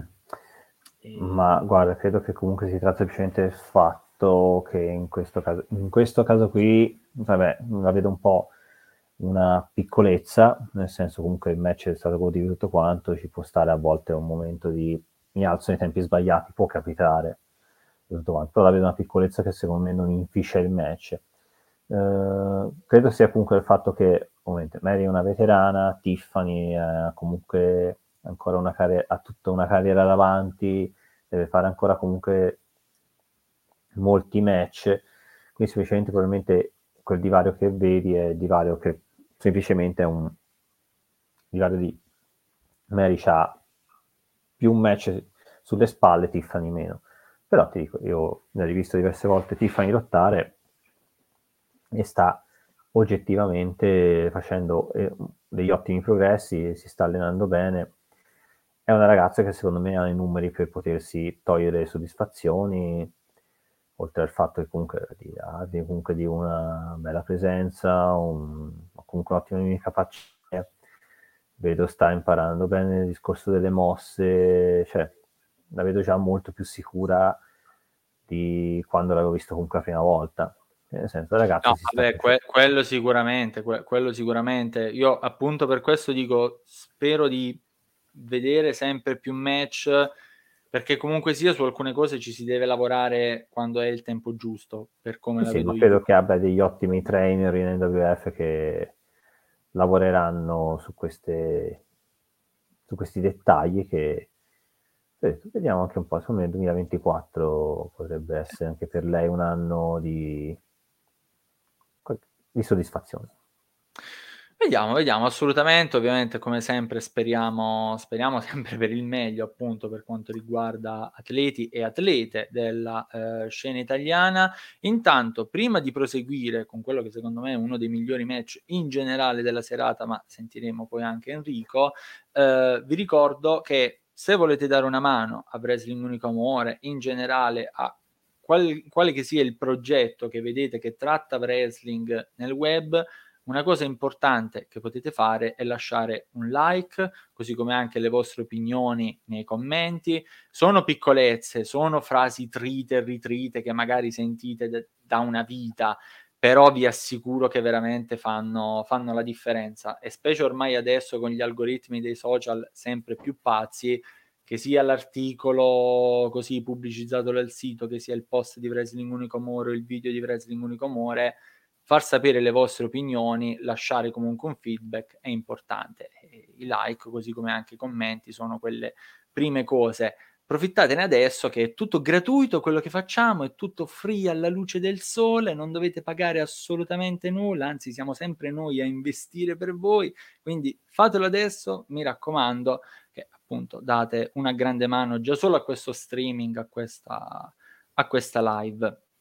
Detto questo, devo riportare però anche bad news, come diceva il buon Wade Barrett nel suo personaggio che aveva i tempi I have bad news, purtroppo il Tulo non riesce a collegarsi e se riuscirà verrà, verrà a farci compagnia in chat. In generale speriamo di ospitarlo poi prossimamente, magari per altre occasioni, qui su eh, Wrestling Unicomore. E... Una, bella, una bella carrellata di F in chat per Tullo, grazie. Esatto. Un ripperoni, un ripperoni per il buon Tulo e speriamo, esatto. speriamo in qualche modo di trovare altre occasioni. Um, Enrico, tramite Vai. le tue immagini e poi anche banner, introduco il match di Mirko Mori e Lupo, dove Mirko Mori riesce a prendersi una rivincita sul maschio alfa. Si erano scontrati anche, eh, se non sbaglio, nella seconda edizione di uh, Wrestling Together, una, uno show mm, che ha coinvolto sì. esatto, Rising Sun, MWF e uh, ICW. L'anno scorso, l'anno scorso, l'anno scorso. Ah, ecco sì, era 2022 tra l'altro, sì, L'anno scorso, 2021, sì. no, era 2022. L'anno e... scorso, e tra l'altro è ironia della sorte, è tipo nello stesso stage ci sono stati due match in cui si sono affrontati da una parte due ex tactic partner, qui diciamo tecnicamente erano ancora tactic partner. Sì, in un certo senso sì, perché il team dei Godslayer non è mai splittato effettivamente. E, ehm, quindi questa volta appunto è Mirko a ottenere la vittoria, eh, come già anticipavo, secondo me è stato davvero uno dei match migliori che eh, abbiamo visto. Sentivo anche alcuni ragazzi che erano vicino a me sugli spalti che erano molto colpiti comunque per la chimica che c'era fra uh, Mirko e Luca. No, no, è stato un bel match, molto bello. Sapevano, I trascorsi, ecco, diciamo. Molto bello, questo lo metto, diciamo, come menzione speciale perché fondamentalmente poteva essere tranquillamente, se non c'era il match di titolo, poteva essere tranquillamente il main event dello stage 1, poteva essere tranquillamente. Sì, sì, sì. Assolutamente, assolutamente. Tra l'altro, arbitrato tra l'altro da un signor arbitro che, eh, tra l'altro, colgo l'occasione ovviamente per ricordare tutti gli arbitri della serata che sono stati bravissimi. Sì. Ora qui abbiamo il leggendario Bonner, Enrico Boneschi, sì. che ovviamente, signori, penso abbia, a, credo abbia arbitrato quasi tutti in Italia, credo letteralmente, signori, quest'uomo è il veterano, letteralmente, credo sia l'equivalente di Rebner italiano, potremmo quasi dire. Beh, dalla vecchia guardia penso che li ha, gira, li, li ha visti tutti. Se li visti penso abbia, credo abbia quasi veramente abitato quasi tutti in Italia, quasi tutti letteralmente. Credo che, che perché quando, quando seguivo il Destiny letteralmente mi ricordo c'era lui, Riccardo Blo, okay. che era quello che, era, che faceva anche i, arbitrava i match in NWE. Esatto, ah, okay. che ha il match in XV, poi eh, c'erano 3-4 arbitri, in tu- credo in tutta Italia letteralmente. Eh, ora invece per fortuna ne abbiamo veramente una discreta fucina. Poi, sì, sono sì. stati bravi, poi ci sono stati dei bravissimi ragazzi, nonché ex colleghi come il Cesana e, e il, nostro, sì. il nostro Violli, che ovviamente si, stanno, che si fanno valere sul ring come zebre. C'è stato Andrea Malalano, che è anche, anche una, conoscenza, poi anche Ref Matt, che insomma è sempre comunque una, che anche lui un ottimo arbitro, insomma, comunque è stata... Best arbitro, best arbitro assolutamente.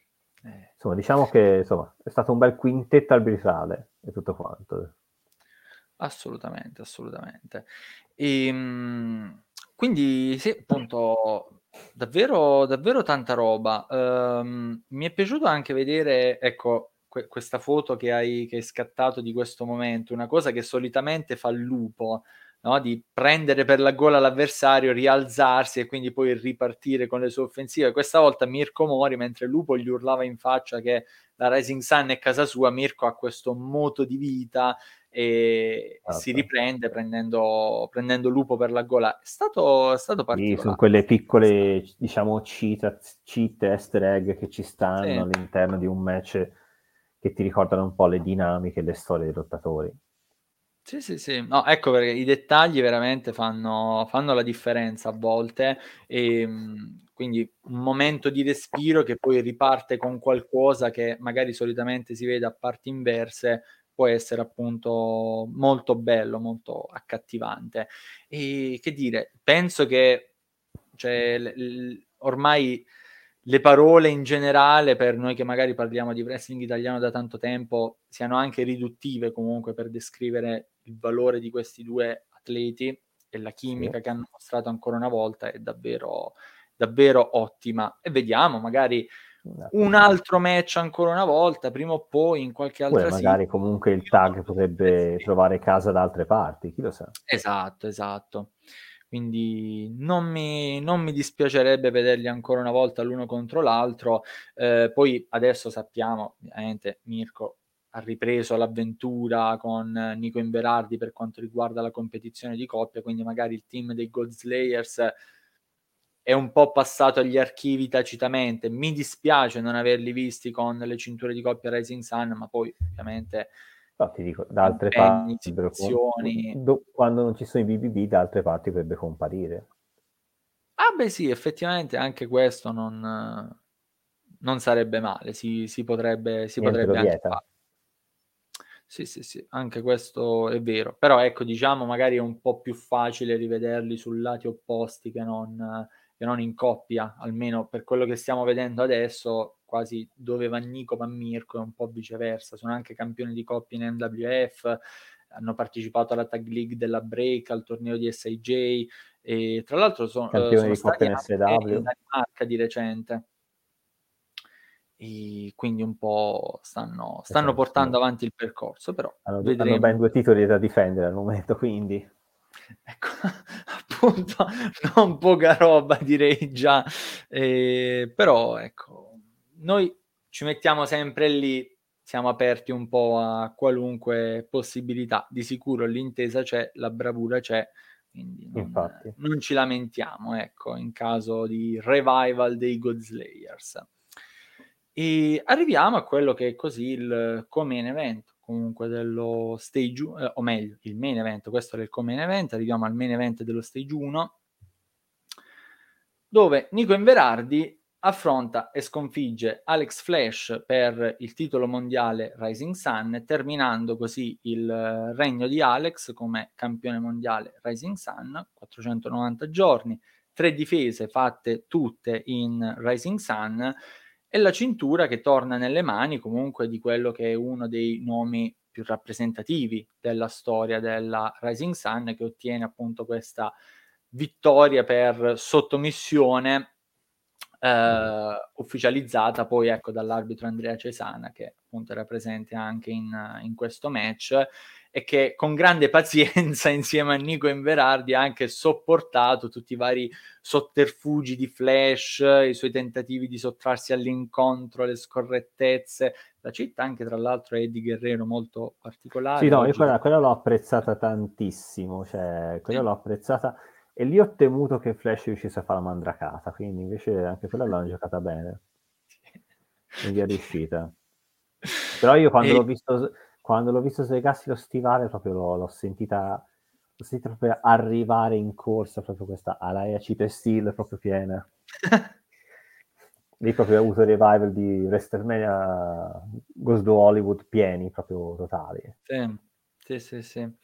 No, quella, allora, eh, quella l'ho apprezzata molto, mh, mm, meno la parte iniziale del match dove, cioè comunque c'erano già stati tanti incontri e vedere non tanto la prima volta, però la seconda, la terza di lui che esce dal ring e che in qualche modo si sottrae all'incontro, stato po' pesante, però poi il match è decollato e bene, bene così, ecco, uh, hanno fatto il loro alla fine. No, ci, il match è stato stanno. comunque gestito bene. Un... Tempo, salutiamo, scusami un attimo, uh, Safira che uh, si è unita a noi in precedenza, purtroppo mi si doveva ancora aggiornare la chat anche qui su StreamYard, benvenuta.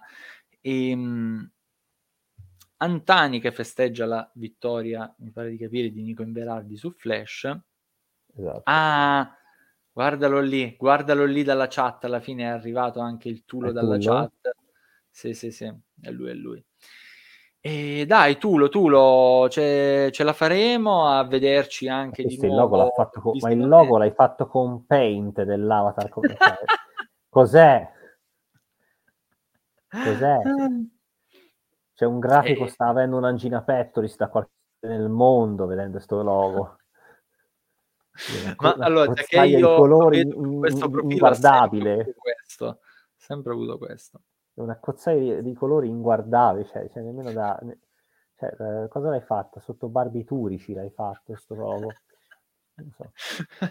Era appena tornato da qualche show probabilmente ha voluto creare un logo così per passare il tempo, era ancora stordito. Vabbè, lasciamo Comunque va dicevo, è bene. stato un ottimo è stato un bel match, e vabbè, la cheat di Guerrero l'ho apprezzata tantissima.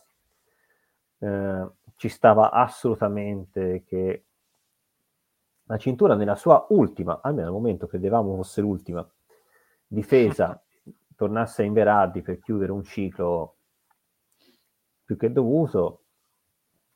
Flash si è fatto quasi tutte le difese in Sun, ehm, è stato comunque un regno interessante da vedere perché insomma, ricordiamo come ha tenuto la cintura, è stato veramente una cosa decisamente di impatto. In quell'annata lì dell'anno scorso, come vinse la cintura l'anno scorso, fu una vittoria veramente di impatto notevole, fece abbastanza rumore.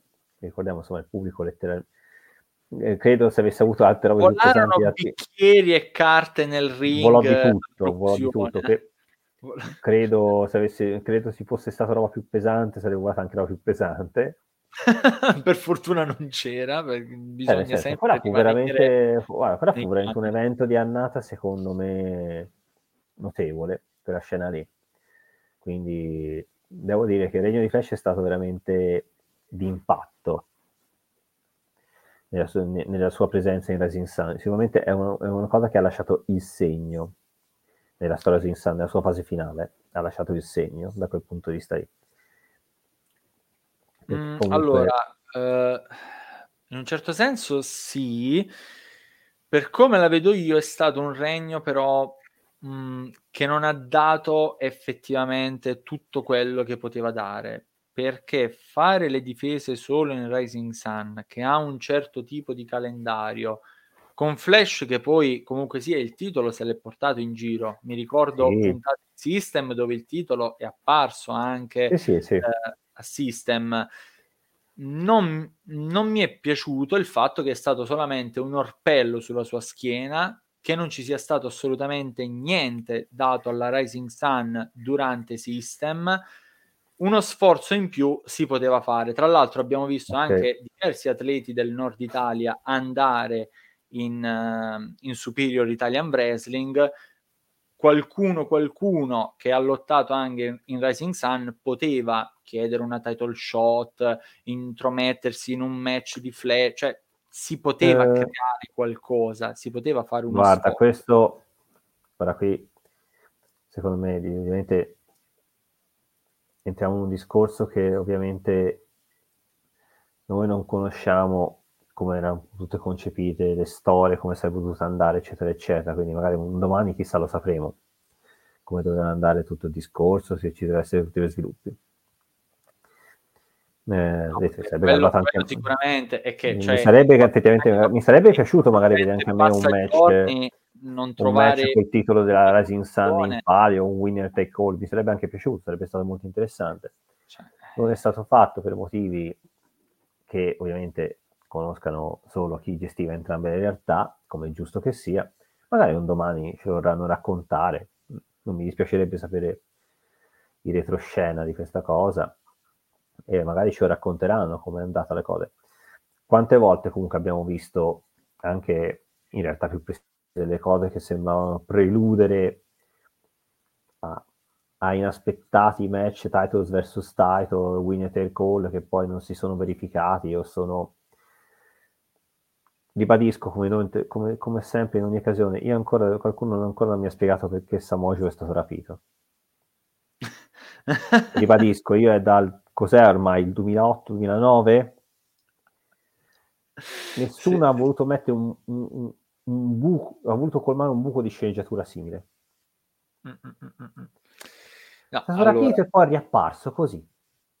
Mm, non si sa il perché, per come, per quando No, assolutamente, assolutamente. E, e appunto, cioè, sono delle cose che anche a me personalmente danno molto fastidio. Poi, allora, di buchi narrativi in una storyline si possono anche creare, eh, per carità, si creano nelle compagnie più grandi, capita anche ogni tanto in Italia, ma è normale, va bene, però quando metti dei titoli in mezzo che sono i premi alla fine sono le cose per la quale la maggior parte dei wrestler lottano, poi ci sono quelli no, che hanno ma... personaggio allora, l'osservazione che fai te la capisco, la la capisco, noi ovviamente non sappiamo che accordi ci potessero essere per titolo che sta solo difeso in Rising Sun da altre parti altre volte i titoli della Sun sono stati difesi in altre realtà, è successo. Esatto, esatto. Questo caso qui non è successo, da un lato mi dispiace, però sono scelte delle realtà quando collaborano di dire guarda, guarda eh, non voglio che il titolo venga difeso in questi contesti, voglio che venga difeso solo in questo, questo e quest'altro. Ecco, eh, comunque è andata così, comunque io tutto sommato l'ho trovato un regno interessante, ha generato una storyline interessante che purtroppo poi per motivi vari forse non ha avuto l'esito che doveva avere, eh, tutto quanto, comunque sono contento che sia Nico l'ultimo che, che indossi la cintura del World, World Champion della Rising, è secondo me assolutamente meritato, Assolutamente. Ed è giusto così. E comunque secondo me ci hanno regalato un bel match. Mm. Un bel match. Eh, poi ribadisco, secondo me comunque, per esempio sto leggendo adesso un commento. Mm. Presumo questo. Alcuni tro- sì, allora, uh, okay. che è di Ale tra l'altro, eh, se non mi sbaglio. Eh, sì, sì. Qualcuno lo trova... E a me personalmente il personaggio Hill di Flash piace perché è un Hill molto vecchio stampo, che mantiene una linea e la porta fino in fondo. E, e mi piace, secondo me è convincente perché poi l'ho visto anche nei match dei face che vanno contro Flash, questa cosa pompa tantissimo i face, ma li pompa veramente, cioè Flash comunque sa pompare benissimo il pubblico verso il face quindi anche in questo, anche in questo come il lavoro da Hill lo fa alla perfezione. Poi che possa sembrare ripetitivo nelle sue, nelle sue mimiche, nei suoi gesti, io ribadisco, invito magari a rivedervi um, una cinquantina di match che, che, so, fa, che ha fatto Reigns, per buttare un esempio più pratico per tutti, e vedete che più o meno rifà le solite... Reigns in atteggiamento Hill rifà le solite cose e infatti è pesante in un modo devastante. Eh, però paradossalmente, io per esempio, io non lo nascondo, io è quasi tre anni ormai che non seguo il prodotto da lui se non al di là delle notizie e di recap proprio di highlights. Mi rifiuto di guardare il pay per view perché odio la gestione da per view. Reigns, cazzo, è quello che io vorrei vedere, cioè un, un hill dominante che non riesce a levare la cintura neanche con, nu- con una bomba termonucleare. Mm. E che il giorno che qualcuno gli toglie la cintura, quello lì parte nella stratosfera. Quel lottatore, lottatore che toglierà la cintura a Reigns parte nella stratosfera. Diventa, diventa letteralmente nuovo Hulk Hogan, il nuovo John Cena. Diventa. Quindi a livello di costruzione è l'Hill perfetto, perché soprattutto è l'Hill che ha una stable che ha dominato. E io sapete che io sulle stable sono uno di quelli che si incazza enormemente quando hai una stable e una stable non vince tutti i titoli. Mi incazzo enormemente perché se una stable è dominante, una stable deve vincere tutti i titoli. Deve fare piazza pulita perché la stable deve dominare. Se la, il leader della stable ha il titolo massimo, il resto della stable deve vincere tutto. Deve vincere tutto. Quindi la Bloodline ha funzionato benissimo e mi rompe il cazzo anche a metterlo, perché la Bloodline è una delle poche cose che ha realmente funzionato a livello di script da WWE. E non per niente c'è come manager Paul Heyman, per dire. Per ah, dire sicuramente per dire. lui è, è, un valore aggiunto, però allora Giappone, visto che io quest'anno ho guardato una valanga di Giappone sì. e probabilmente so già dove più o meno andrai a parare. Allora, il Bullet Club, Eccoci. Mm? Bullet Club ha avuto dei leader che hanno vinto anche più grandi riconoscimenti comunque a disposizione della New Japan. Non Vabbè, automaticamente. Styles, Kenny Omega, eh, AJ Styles, eccetera. No? Le ultime versioni sono io il primo a dire che non hanno lo stesso impatto della seconda, terza, se- della seconda, terza del Bullet Club.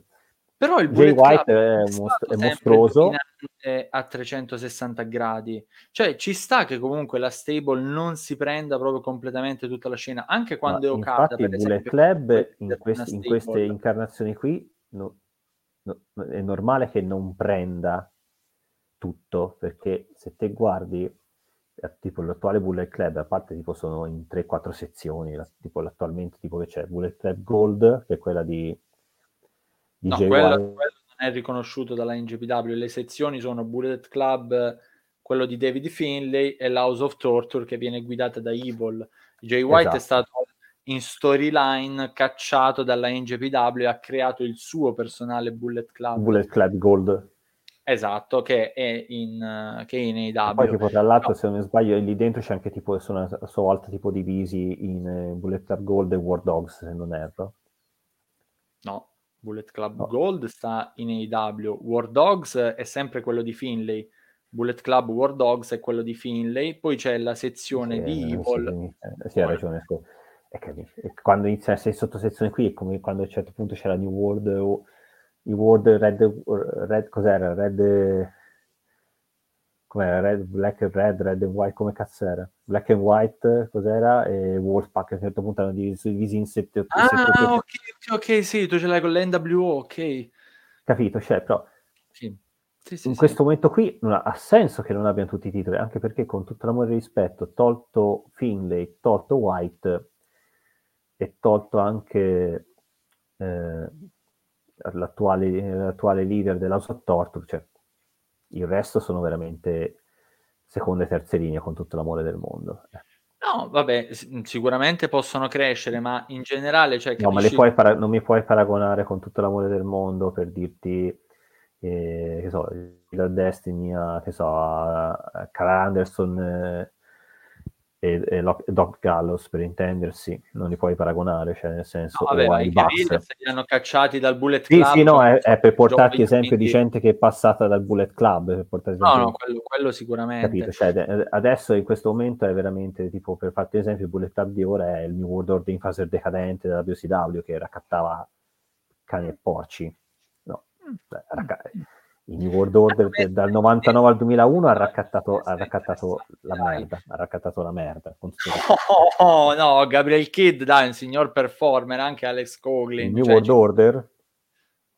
Ah, il New World Order, okay. quello sì, quello sì, va bene. Ma lascia perdere singolarmente, cioè nel senso, ma piuttosto fagli fare prove singole, cioè eh, attualmente forse farebbe anche il caso di spengere ogni, secondo me, il Bullet Club a questo punto, fai, oppure fai tutto inglobato dalla sottorture e fai direttamente la sottorture e basta. Avrebbe più senso. Sto per avere un attacco cardiaco. Ecco, il Barbiturici che citava prima Bertelli Pertulelli lo vorrei prendere io adesso. No, però Ma, scusa, senso... in, in, chiave attuale, lo sottorto in New Japan secondo me sta facendo molto meglio del Bullet Club in chiave Hill, eh? in chiave di Stable Hill. Tant- tant'è che a Kingdom contro Moxley e Osprey ci va Finlay, non ci va Evil, per fortuna. Ma cioè. Finlay, lascia... ma Finlay è giusto che vada, Finlay a un certo punto non ha neanche più bisogno di Bullet Club e può andare tranquillamente in singolo. No, no, decisamente no. Poi, poi ma magari... Chiaro, no, ma è chiaro, non lo, mandi, non lo mandi per il titolo mondiale, lo mandi per il titolo, per altri titoli, lo mandi intanto gli fai fare, che ne so, un Never, gli fai fare il titolo Never, gli puoi far fare il titolo, gli puoi far fare un TV title, gli puoi far fare il titolo Strong, lo mandi in New Japan Strong, per esempio. Allora, ehm, tanto un saluto a Enea che è arrivato adesso e chiedeva prima quanto si è perso. Enea, ti sei perso un bel po', andrai a recuperare tutta la puntata e a lasciare anche il tuo like o anche il tuo dislike se non ti è piaciuto quello che, che abbiamo detto, però in quel caso devi commentare poi dicendo la tua. Fai il bravo, mi raccomando. Altrimenti al prossimo show la tiro io la monnezza che diceva prima Antani cioè, in un commento la tiro io la monnezza nel ring questa volta sì no e... allora, leggevo tipo la 88 è sparata alle balle, da, alle balle da due minuti sì. dopo che sono iniziati ecco. ok però ci, ci, ci sono già quei due o tre lottatori che si stanno facendo notare e, e paradossalmente come lavoro fanno, fanno che Bullet Club che è stato costretto a riprendersi Giado è stato a riprendersi Gedo a, a riaffiancare Gedo a un certo punto hanno reputato dentro anche di Togo cioè rendiamoci conto. Però capisci, che una stable, capisci che una stable che deve essere una stable di soli Gaijin ricordiamo il Bullet Club è nato per Gaijin non era nato con giapponesi. Capisci che una stable in Giappone è nella sua fase decadente quando in una stable di Gaijin iniziano a infilarci i veterani giapponesi dentro perché vuol dire che il progetto eh, si sta sgonfiando, anche perché tutti i gaijin buoni che avevano pian piano o hanno lasciato oppure li hanno girati in altre, in altre, in altre cose. Però perché... intanto se vediamo comunque sia che, ecco, cito anche il commento di Antani che dice il problema di molti hill al giorno d'oggi è che sono tifasi, tifati, Flash riesce a farsi odiare sempre, che è vero, però perché ci è quello sono... che dovrebbe fare un hill, essere odiato. No, Va bene, Sempre. va bene, però ci sono il, e ti cito qui magari uno che quest'anno è riuscito a farsi odiare alla grande anche senza avere gli aiutini, MJF, che comunque fanno anche dei match dove però non hanno bisogno comunque di fare quel chip hit continuo. Fanno okay, il match. Stiamo cioè, parlando letteralmente di... Cioè, MJF si può quasi definire, e qui non mi sbaglio, praticamente l'erede naturale di Ric Flair ormai eh, da un certo punto di vista, è letteralmente, Ric, è letteralmente la seconda incarnazione di Ric Flair. Però Ric Perfetto. Flair ricordiamo che era un personaggio che è quasi twinner a certi punti, ha avuto dei periodi che è stato quasi twinner Ric Flair, perché è un personaggio che eh, faceva anche un po' il curil che comunque piaceva al pubblico. Non era solo l'Ill che si faceva odiare a prescindere riusciva a fare, cioè aveva anche dei momenti, ha avuto nella fase della sua carriera in cui faceva il cool perché ci voleva il cool cioè quello che piaceva al pubblico. No, quello, allora, quello sicuramente era un po' l'emblema di quello che magari ognuno di noi vorrebbe essere, quello ricco, figo, circondato da donne, ok, va bene, però Flair era anche stronzo comunque sia nelle storyline. Assolutamente. E quando, era... faceva i match, quando faceva i match sostanzialmente lui comunque sia i colpi li tirava, affrontava l'avversario a viso aperto e Ric Flair ha affrontato anche persone più grandi, proprio più possenti fisicamente di lui, anche Sting stesso, Sting prima che si desse una regolata con gli steroidi era molto pompato, si vedeva comunque una differenza fra lui Se e gli altri. il signore, dimenticato. Che? E conoscesse il Signore, tra l'altro. Anche, diciamo conoscesse il Signore, ma prima che mettesse la testa a posto, mi piace dire. Esatto, Però... e, ricorda- e ricordatevi che Sting è apparso in Walker Texas Ranger, come cattivo. Tra l'altro. E, Chuck però, Norris eh... ha ucciso Sting, ricordate, uno dei pochi che, che ha ucciso Sting. Però ecco, capite il discorso? Cioè, al giorno d'oggi, secondo me, va bene, magari alcune volte può essere un problema l'IL che viene tipato. Ok, ci posso anche stare, però non per forza bisogna ricorrere a degli escamotage che, specie quando uno show è molto lungo, ci sono tanti incontri. Cioè, ok, ho capito cosa intendi, però ad esempio nel match comunque di Inverardi, a parte la cosa iniziale poi e il momento alla Guerrero, ad esempio ha fatto un match secondo me molto anche pulito da un certo punto di vista, cioè nel senso è stato molto tal. Ragazzi, Flash sa lottare, io l'ho rivisto lottare tantissime volte, l'ho visto lottare per anni e ti dico, non avrebbe avuto senso che continuasse a fare per dirti il face tutta la vita, da Hill secondo me si è reinventato completamente, il personaggio del coach funziona alla grandissima perché effettivamente non solo ha fatto da mentore a diversi Hill che comunque adesso vanno vanno alla grandissima sui ring italiani, nel senso è tutto quanto, in qualche modo tutto quanto, ma ti dico, ha sempre saputo rendere over tutti i face con cui ha lottato, quindi anche in quel match lì l'ha fatto alla grande, eh, reazioni del pubblico l'hanno confermate, se Antani ha visto il match può confermarlo, eh, nel senso, eh, chiaramente è un, classico, è un tipo di deal che o piace o non piace, c'è poco da fare, quello è una questione di gusti. C'è no, no, assolutamente. Io, c'è chi, ad diciamo... esempio, esempio non piace lo stile di Flair, c'è chi non piace lo stile di Edge, c'è chi non piace ad esempio lo stile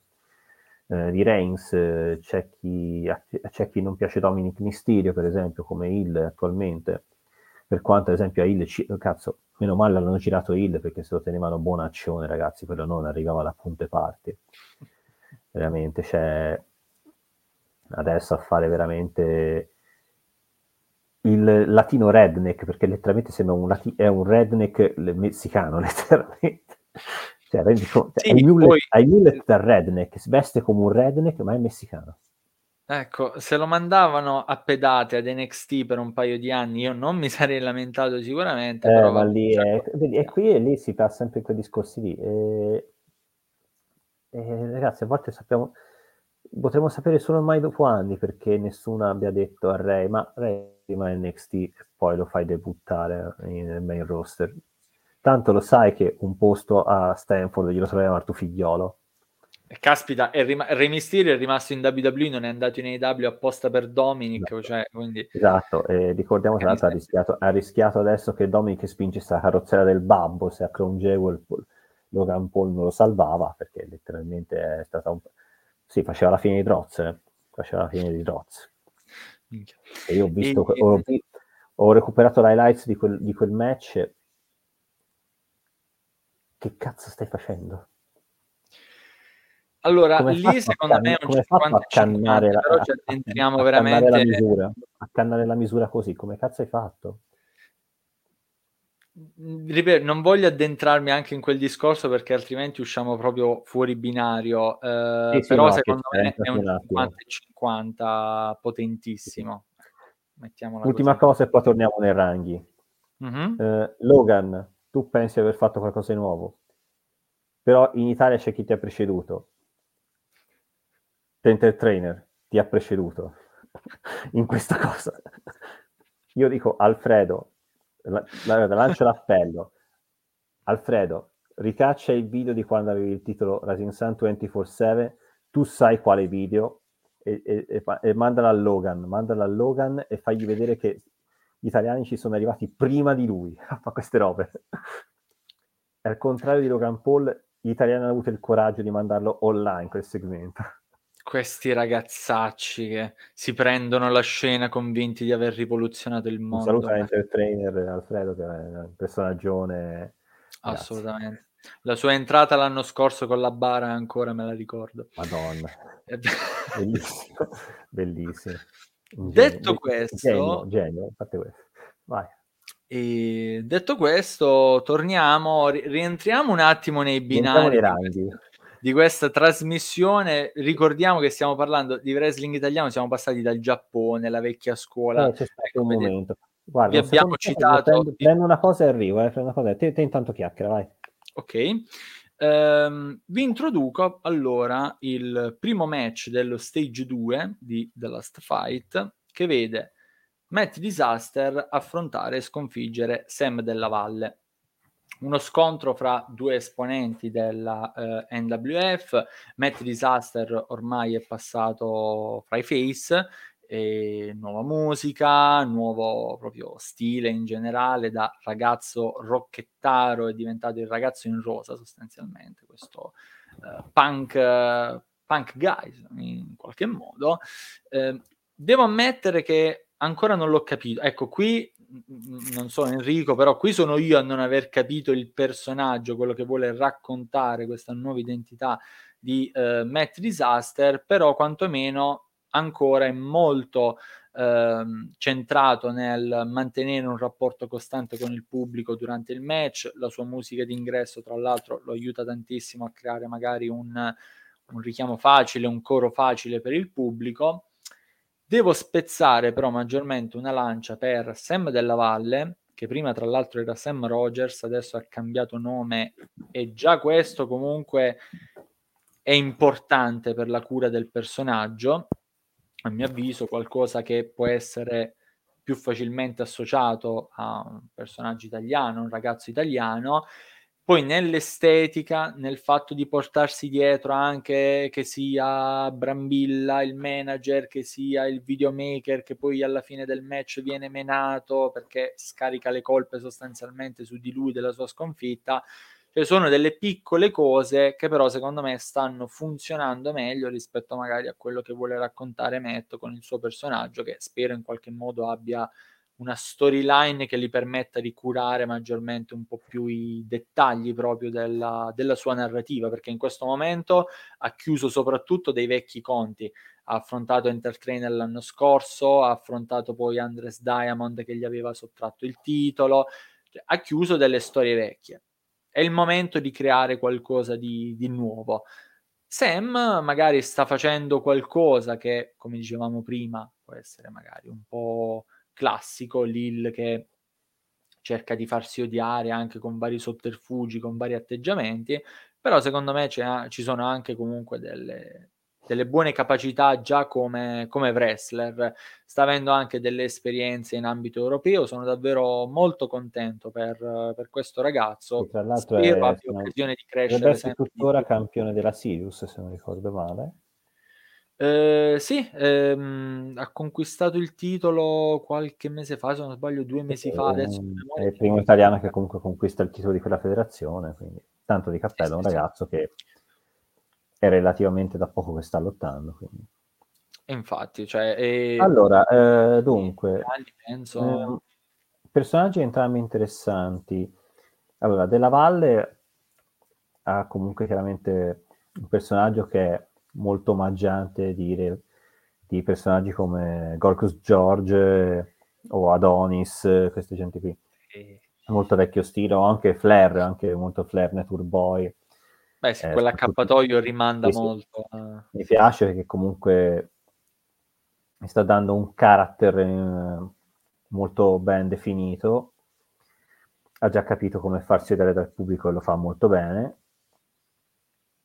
ottimo che comunque riesce a portarsi sempre qualcuno che in qualche modo gli copre le spalle, quando non c'è Bambila a quanto pare coinvolge altri personaggi e anche infatti il segmento poi post match secondo me è stato molto funzionale in tal senso, ha funzionato molto bene. Di Disaster è un, possiamo definirlo quasi un riot boy fondamentalmente, un, un personaggio stile punk, io ci ho trovato anche un po' molto eh, assonante un po' ad esempio anche, anche un po' nelle cose, un po' nell'atteggiamento, molto un po' tipo anche Spider-Punk, non so se è presente quello uh, Spider-Man no. Punk, quello di Across the Spider-Verse. No, eh, non l'ho visto purtroppo. Vabbè, quelli sono riferimenti a fumettisti. Okay, Quindi comunque un personaggio che vuole un po' ribaltare sì, un po' il sistema da quel, da quel, punto di vista lì e quindi, e quindi un po' funziona tutto quanto. Vabbè, la musica è entrata spacca alla grande. Eh, ormai Matt lo so che è un lottatore che riesce a farsi apprezzare come altrettanto quando era, quando era il, il, leader de, il, praticamente dei, dei Rebel Souls da un certo punto di sì. vista eh, odiare eh, con altrettanta facilità. È un ragazzo che ha talento in questo anche lui è un ragazzo che secondo me può veramente arrivare anche lui se trova le giuste sponde lontano. Il match è stato di minutaggio breve ma molto funzionale. È stato l'ottimo open stage 2 quindi il risultato ci stava tutto, anche perché è arrivato in un finale rocambolesco, quindi in qualche modo anche lo status della valle non è stato intaccato troppo. No, infatti, già è un roll up se si è chiuso con E infatti credo che credo che secondo me la faida fra i due un po' proseguirà ancora. Mm-mm-mm. Infatti secondo me anche a rissa reale, secondo me potremo se entrambi saranno impegnati in rissa reale, secondo me... Ma sì, ma sicuramente. Saranno degli ulteriori strascichi. Sì, Sì, sì, sì. Quello, quello, penso anche io. Poi la NWF sta facendo gli annunci non col contagocce di più, però va bene, alla fine non per forza bisogna annunciare tutti i partecipanti alla lista reale, magari accelerare un po' sarebbe sicuramente buono, eh, Insomma, manca, però manca sicuramente ci siamo. No? Cioè, manca tre settimane, che ha voglia di fare annunci. Eh, Dall'altro sono un'altra delle realtà italiane che sta, secondo me, facendo un lavoro di promozione del prodotto in maniera eccellente.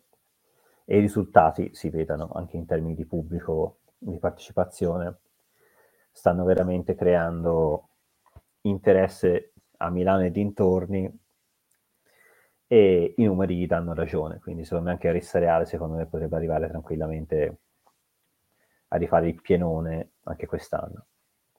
Vediamo, vediamo. Io, co- come dicevo l'anno scorso, poi ho altri indici per valutare la qualità di uno show. Poi, ovviamente, c'è chi guarda molto i numeri. Io non sto a, eh, a sindacare, ovviamente. Eh, no, no, no, capisco quello che dici te. Però, secondo me, ricordiamoci il bene e il male. Ora, noi ne parliamo per passione, eccetera, eccetera, tutto quanto. Analizziamo aspetti tecnici, parliamo dei match. Però ricordiamo che parliamo di prodotti che devono avere un ritorno. Il wrestling è un business e se vogliamo che cresca anche in Italia, anche in Italia deve diventare un business e un business deve funzionare. Perché va bene che vale il famoso detto di Early Race, che siano in 5 che siano in 500, andate là fuori e fate il più bel show di wrestling che abbiano mai visto.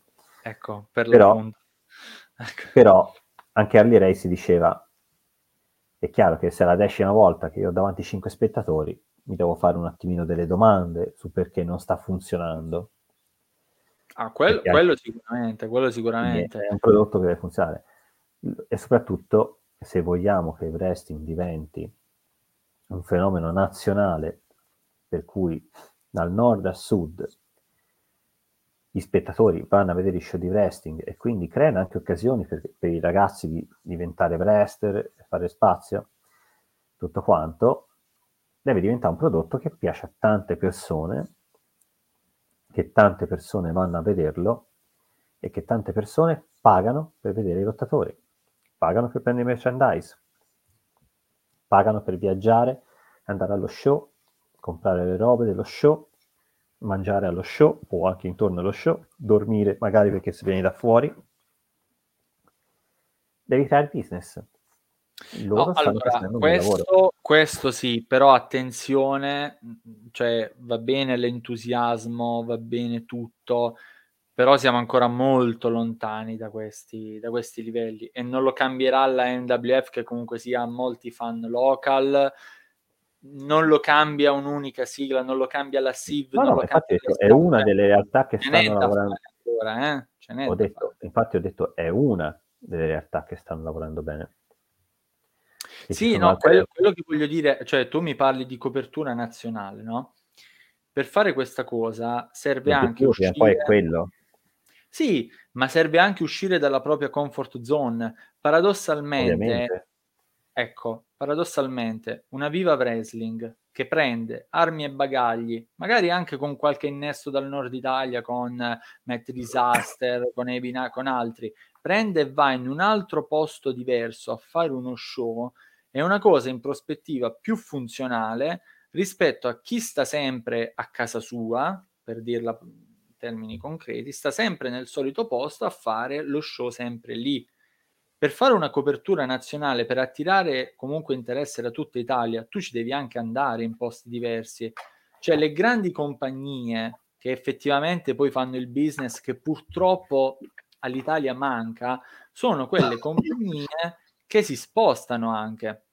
E poi ovviamente è assurdo fare discorsi di paragone fra sigle e sigle esatto. italiane, quello di sicuro. Però è un sistema, quello dei tour, che può generare più interesse distribuito. In Italia abbiamo tante sigle, ma che stanno soprattutto nello stesso posto. E quindi diciamo che c'è ancora comunque da, da lavorare. Abbiamo tantissimi buoni wrestler, quello penso che sia una cosa indiscutibile. Siamo pieni di buoni wrestler, ma ancora abbiamo un, un wrestling molto settoriale, concentrato soprattutto in alcune zone. E questo non, non lo farà fare mm. poi quel salto superiore a tutto il movimento. Però ecco, speriamo sempre per il, per il Io meglio. ho capito cosa intendi. Infatti ho detto comunque ci sono varie realtà perché viene in mente l'NWF a Milano, viene in mente SRA in Toscana, viene in mente la EBA a Roma e, e dintorni, viene in mente comunque la Megastar comunque in Emilia Romagna. Sono realtà che comunque si stanno creando delle risposte da quel punto di vista lì. Quindi secondo me credo che la strada sia quella. Intanto comunque radicarsi su un territorio in maniera ben decisa e non solo a ondate, come è successo fino adesso, sì, sì, sì, no. E poi da lì puntare, un, e poi da lì puntare anche un qualcosa di più forte anche sul territorio a livello nazionale. Ora è chiaro, ci vorrà del tempo per tornare a fare i tour o fare i tour su tutto il territorio. Oh, vabbè, quello, quello sicuramente, poi come già detto, speriamo sempre per, per, il meglio in generale per tutta la scena e per, per eh chi sì, ne fa parte. E ehm, intanto appunto Mhmm, giustamente come evidenziavi tu, uhm, per quanto riguarda il match precedente, magari breve, però qui rientra il solito discorso che serve scaldare di nuovo il pubblico, quindi i primi match anche dello stage 2 magari sono stati un po' più tranquilli, diciamo, a livello di intensità di lottato, però comunque sia propedeutici a scaldare di nuovo un po' l'atmosfera. Stessa cosa fa anche un po' il eh, secondo match dello Stage 2, match valido per il titolo Invictus della Rising Sun che è stato introdotto nella fase finale della sua storia e dove Steve McKee ha eh, sconfitto Lupo in modo diciamo rocambolesco, anche abbastanza illegale perché alla fine si è attaccato alle corde, Lupo era stato logorato alla gamba durante il match, non ha avuto un po' vista anche la fatica del match precedente, la pronta reazione, quindi Steve McKee è riuscito a ottenere una vittoria e sostanzialmente ha chiuso il percorso come unico campione del titolo Invictus. Um, allora, se StreamYard mi aiutano buona volta stasera, oh, ecco, abbiamo anche l'immagine per questo incontro. Uh, sì, è stato un match che non ha avuto un minutaggio troppo lungo. Speravo magari anche qui un cambio, di, un cambio, di, cintura che purtroppo non è avvenuto, ma non perché comunque Stillo come campione non sia stato soddisfacente, ha, svol- sta, ha, ha, svolto e sta svolgendo bene il suo ruolo da quel punto di vista lì. È che speravo che nell'ultima serata effettivamente magari premiasse un po' di lottatori che magari nel, nel corso della loro esperienza in Rising Sun magari non hanno ottenuto tanto. Sì, Secondo me Lupo sì. è uno di questi, per esempio. Mi sarebbe piaciuto fosse uscito vincitore con una cintura alla vita. Tutto quanto. McKee invece si è tenuto la cintura appunto attaccandosi alle corde non visto dall'arbitro, che purtroppo era in una posizione che non permetteva di vedere sì. McKee. E quindi McKee è rimasto il primo e unico campione Invictus della storia Zinsan. Esattamente, e questo è il match che nella prima parte della trasmissione vi dicevo, qui c'è stata la vittoria dell'Ill, ma invece mi sono triggerato, perché come diceva anche Enrico, ci stava dare comunque un riconoscimento all'impegno di Lupo, al valore di un atleta che è veramente, veramente fantastico. Io veramente per lui ormai non, non trovo più parole per descrivere quanto è importante per il movimento italiano Ehm, mi è piaciuto tra l'altro, ehm, se ci hai fatto caso, anche una cosa un po' diversa di Lupo che mentre l'avversario è di spalle lo prende per il collo e lo tira a sé, poi eseguito un, un suplex. Lui di solito li prende magari frontalmente gli avversari per la gola, questa volta l'ha fatto con l'avversario di spalle, una cosa particolare, una cosa diversa e in generale comunque anche già solo per l'impegno messo nel, nello stage 1 avrebbe meritato la vittoria.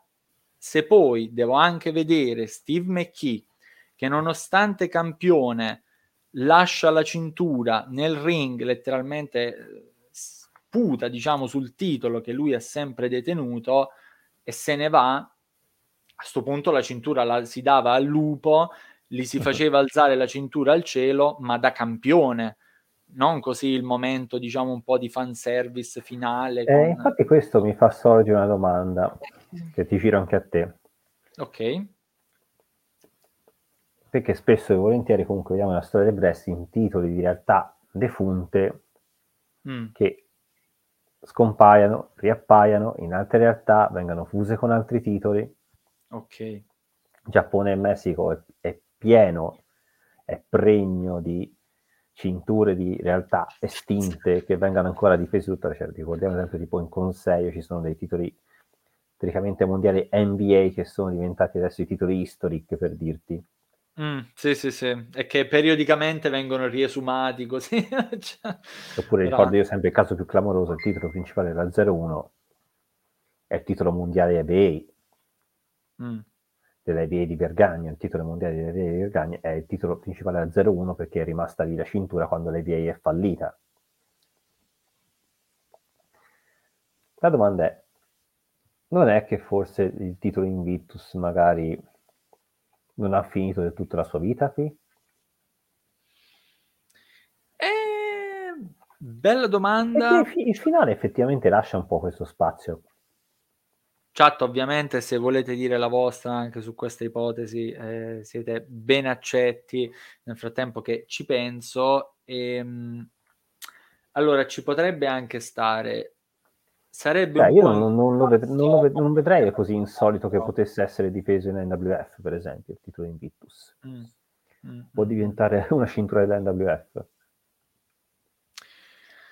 No, allora, sareb- sarebbe interessante, quello sì, per come la vedo io, però sarebbe in contrasto con quello che hanno raccontato, perché lupo che dice allora questa cintura resta qui, o quantomeno un po', cioè in soldoni il discorso è, è stato questo, poi non lo so, eh, adesso proprio nel dettaglio non mi ricordo qual è stato il, il, promo in sé, però il sunto era questa cintura resta qui, resta a casa. Se io lo rivedo altrove, cioè per esempio Antani che dice, secondo me verrà difeso in Siv. Mm, vedo improbabile. Lupo non c'è mai stato in Siv, non ha niente a che fare con la Siv per ora. È un po' in contrasto che magari il titolo così D'Amblè riappare in, in Superior, non lo so. Eh, ecco, come dice Nea, piuttosto il titolo massimo, quello ci potrebbe anche stare. Infatti la domanda non deve essere solo il titolo Invictus, potrebbe essere estesa, estesa anche altre cinture. Ah, no, no, e, allora sì, sul titolo massimo... Ok, ok, ok, per il titolo massimo ti dico sì, per, magari anche per i titoli di coppia, non lo so, tanto cioè, sono resuscitati i titoli ASCA per dire che in questo momento eh, cioè, gli ASIG esatto, quindi... in mano anche stranieri, ci potrebbe anche stare, però il titolo Invictus, per quello che io ho capito... Anche se secondo me prima o poi, visto che tra l'altro abbiamo Enea qui, secondo me prima o poi una unification delle, delle cinture Special Job Asca verrà. Guarda, è un tirchio devastante con gli spoiler, quindi non penso che sarà proprio stasera più, più dolce e ci darà rivelazioni. È, è veramente esoso. Io lo butto lì, poi vediamo. No, no, in realtà sì, lo, pe- lo, penso anche io, però ecco per dire, sono resuscitati anche quei titoli, magari titolo mondiale, i titoli di coppia Rising Sun possono anche tornare in scena, assolutamente, in NWF, in ICW, eccetera. Scusate per me l'Invictus ha terminato la sua storia per quello che è stato raccontato con il post match soprattutto piuttosto che con il match in, in sé per sé e mm. quindi mm. così e ecco ve- vedilo vedilo per ora assegnamento tag SJ vedilo come è sempre così sempre sulle sue è, è devastante è devastante no calmi noi diamo suggerimenti poi se voi volete raccogliere raccogliere cioè, si può più dire niente, non si può più dire niente. Allora, vediamo, il Tulo dice, eh, i due hanno avuto in passato anche delle buone interazioni, idem in questo match, ma la resa finale poteva avere o un esito diverso oppure una cura maggiore. Eh, l'esito diverso, decisamente, ma alla grande, alla grande proprio. E Vabbè. ok, anche tu è d'accordo sul fatto che riportare in scena l'Invictus dice si andrebbero a polverizzare le parole di lupo po' sì, dai, un po' sì. Vedremo però anche, anche qui che se il futuro riserverà qualcosa per, Mh-mh. per il titolo Invictus. Proseguendo, abbiamo finalmente, ci sono voluti solamente anni per averlo, il rematch fra Nemesi e Ashley Dunn, dove questa volta Nemesi riesce ad avere la vittoria sull'atleta inglese e questa è un'immagine molto particolare, il primo dei momenti dove è stato coinvolto anche uno, un altro uh, spettatore storico della uh, Rising Sun, è stato utilizzato come letteralmente uomo sedia, come è stato ribattezzato anche dal pubblico. È un match veramente bello, si vedeva è stato un bel match, è stato un bel match. Eh, una bella intensità proprio anche a livello pro- di atmosfera, il pubblico era molto coinvolto, Dan e Nemesi hanno anche diciamo un po' venduto il fatto comunque di ritrovarsi di nuovo faccia a faccia dopo tanto tempo. Eh, Dan poi ha fatto quel flip pile driver, una cosa bellissima, l'ho adorato. Uh-huh. E... Infatti io lo metto comunque come secondo match della serata migliore. Sì. Sì, sì, sì, è abbastanza, abbastanza. No, mi ha fatto veramente C'è piacere. Il segmento, il segmento, appunto, questo segmento che diciamo... Quello che, aspettate che ve lo zoom, ecco, appunto. per chi sta magari recuperando la puntata in versione video si potrà godere anche... Ecco, salutiamo Giuseppe Cuozzo che appare nella foto, anche lui. È vero, altro fotografo storico. Collega fotografo bravissimo, tra l'altro. Sì, sì, sì. Che anche lui si è trovato a assistere a questa scena. Quindi magari Giuseppe, se magari poi ti fai vedere l'altro punto di vista di questa scena, ci farebbe anche piacere. Esatto, esatto. E, um, bello, davvero, davvero bello. Mi è piaciuto vedere Nemesi di nuovo, come dire, un po' quando magari era più presente nei, nei, vari show, diciamo, faceva dei match un po' più intensi e non magari, come si è visto recentemente, dei match soprattutto molto raccontati, ma con un'intensità parecchio altalenante, come è stata per esempio nella sua rivalità con, uh, con Entertrainer. Con Ashley Dunn mi è sembrato un po' di rivedere il mezzo demone di, di una volta, uh-huh. segno che comunque della benzina in corpo c'è anche. Vabbè, comunque sempre fisicamente in forma e tutto quanto. Esatto, esatto. E quindi, magari fa il part-timer sì. ora in questo momento qui, però quando c'è ci tira fuori dei match come questi. Esatto, esatto. E davvero bello, davvero bello. Mm. Eh, ci dice Ale dalla chat, in sì vanno già il titolo Wild, non ce lo vedrei benissimo quello Invictus. In NWF almeno rimarrebbe a pero, fungerebbe da cintura secondaria. E poi c'hanno il titolo Genesis, quindi hanno già almeno tre titoli singoli, quindi basta. Tra l'altro, c'è anche quello, c'è anche quello. Con un fresco campione di cui sono felicissimo. Esatto, tra l'altro congratulazioni a Marcus Valentine che ha finalmente vinto il suo primo titolo in carriera proprio vincendo il titolo Genesis. Alleluia e alleluia.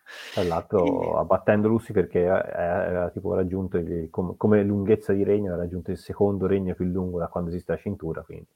Sì, sì, sì. sì. E quindi, quindi sì, comunque incontro davvero coinvolgente. Um, poi, vabbè, c'è stato questo momento, ma in generale ci sono state anche altre fasi del match molto belle. Devo dire, unica cosa di critica veramente anche qui è il finale. Perché il finale per roll up? Cioè, co- si poteva tranquillamente fare un finale netto, non avrebbe tolto niente a nessuno tra l'altro Nemesi e Ashley comunque hanno avuto anche un bel momento di rispetto reciproco dopo il match, quindi mm, Vabbè, è, è stato, stato fatto un po', per tutelare comunque lo status di Ashley e anche quello di Nemesi. Ci stava. Sì, ma non si è... Cioè, boh, poi non... Ci stava, ci stava, ci stava, dai, ci stava. Non facciamo la punta al cazzo sempre, dai. No, ma, ma, perché? Ma perché sono cose che non servono. Anche perché, cioè, hai fatto finire per roll up. Eh, goditi, ancora un, goditi ancora un match come se fossi ancora un ottenne che crede che Undertaker c'ha i poteri soprannaturali ogni tanto. Anche no, ma per favore, io da piccolo credevo a robe di cui adesso mi vergogno, non voglio neanche, neanche dire, eh, neanche rivelare. Ma c'è di questa roba qui anche ogni tanto una minima sospensione di incredulità, mantenerla sempre, perché se no diventiamo veramente il processo, il processo del lunedì diventiamo, cioè diventa veramente no. una cosa odiosissima, se no... No, allora permettimi, cioè dopo che comunque ti, ti, ti, dico che il match è stato buono, che è stato bello, sì, che è stato sì. intenso, se si mette un attimo la punta, che si trova qualcosa che non va bene, secondo me... Sì, ma ci sta, era una battuta, si sghia ovviamente. Si solo pur parlé, diciamo, anche esatto, per esempio esatto. In chat c'è anche il Tulo, se anche lui vuole dire, anche, anche Nea, comunque anche voi come l'avete vissuto, io onestamente sono rimasto un po', ma che cavolo, anche altri ragazzi che erano vicino a me erano un po' nello stesso, nello stesso mood perché il match veramente aveva un bel livello di intensità. Semplicemente, visti altri finali uguali, dici magari qualcosa di diverso, tutto, tutto qua. Poi alla fine di fare bene hanno fatto bene, l'atmosfera è stata buona, top, cioè... Uh-huh va bene, no, no, va bene così. Poi si e... ovviamente a discussione tutto quanto. Senso... Sì, sì, sì. No, ma, ma, poi tanto ormai lo sai, cioè dopo che, che, ci siamo visti diverse volte, che abbiamo parlato diverse volte, lo sai che io sono un rompicoglioni professionista, no. ormai mi serve il patentino. Quindi cioè, devo trovare esatto, un attimo un figlio. E... Eh, vai tranquillo, non diventerò tipo mai come Maurizio Mosca iniziando a dire cose strane. Tipo Oddio, mi si, è, si è buggato il streaming, sì. va bene. No, no, è andato, è andato. Questa è okay. il finale. Da tutto quanto. E... Cioè, non arriveremo mai a darci delle liste di merda. Io che dico, senti stronzo. no, di sicuro quel livello altissime. no, così come anche il livello Mosconi non lo esatto, si raggiungerà esatto. mai. E con Tullo che dice, no, lui intendeva il regista di merda. tu, Tulo è uno più probabile che raggiunga quel livello. Forse siamo stati fortunati ad averlo solo in chat a, a commentare, però a quanto esatto, pare sembra Marino prendi nome e cognome, queste cose così. e... Altri momenti Quindi sì, davvero, davvero bello. E poi esatto. questa immagine, diciamo, racchiude un po' anche... Sì, è stata un... sì, molto molto bello. Quello che è il rapporto fra i due. Così. E proseguendo... al terzo sì. match.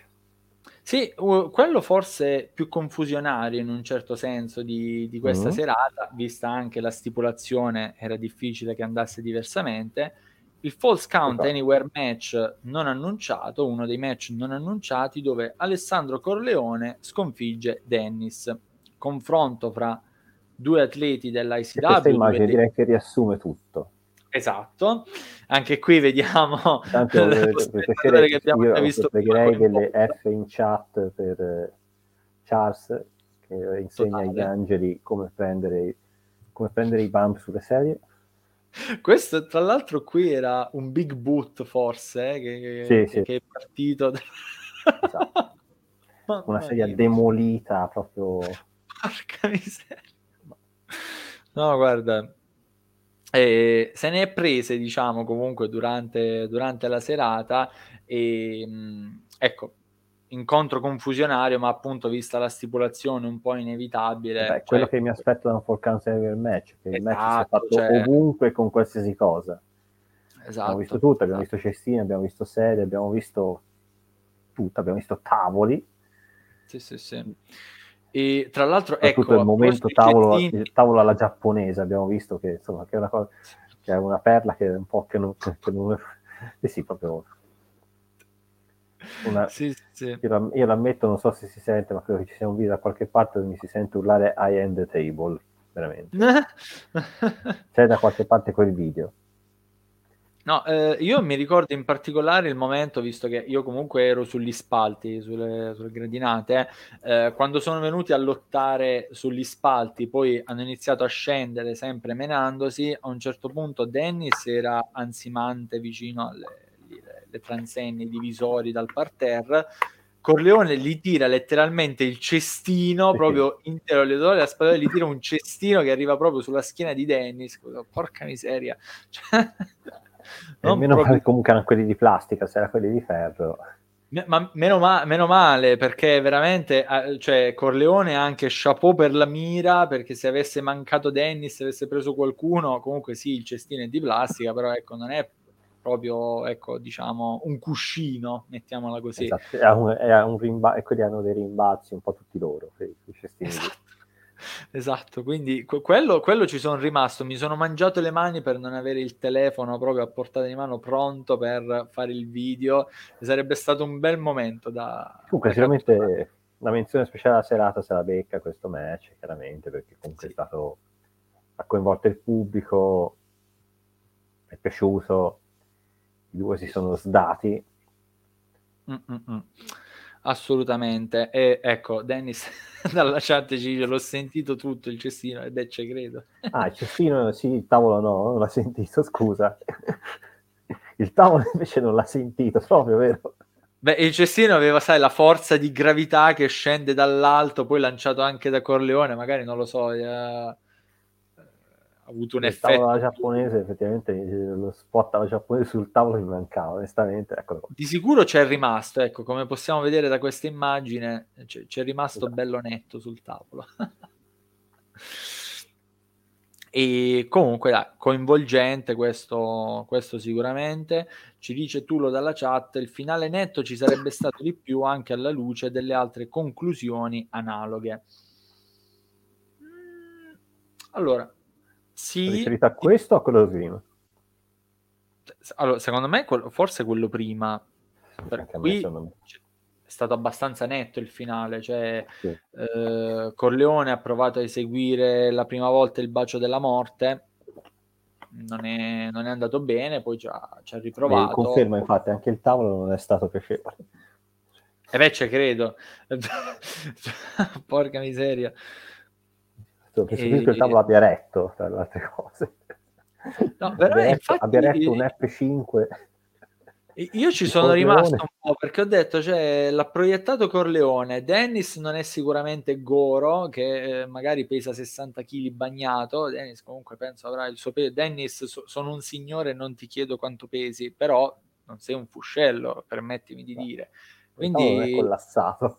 Sì, chapeau ai tavoli di Pero che veramente sono forse presi dal Giappone, sono i peggiori tavoli della NJPW, proprio i tavoli omicidi. Io credo eh, che abbiano gli stessi tavoli in Giappone dal 1982, credo. Sì, credo non si rompono letteralmente mai. Cioè... No, io non penso non aver mai visto un tavolo rotto in Giappone. No, Kenny Omega a forza di sbatterci la faccia di Will Osprey è riuscito a romperne uno, infatti mi sono preoccupato. Con 106 comunque, eh, sta scritto adesso. Porca miseria. Eh beh. 106 eh ben distribuiti, se posso permettermi, insomma.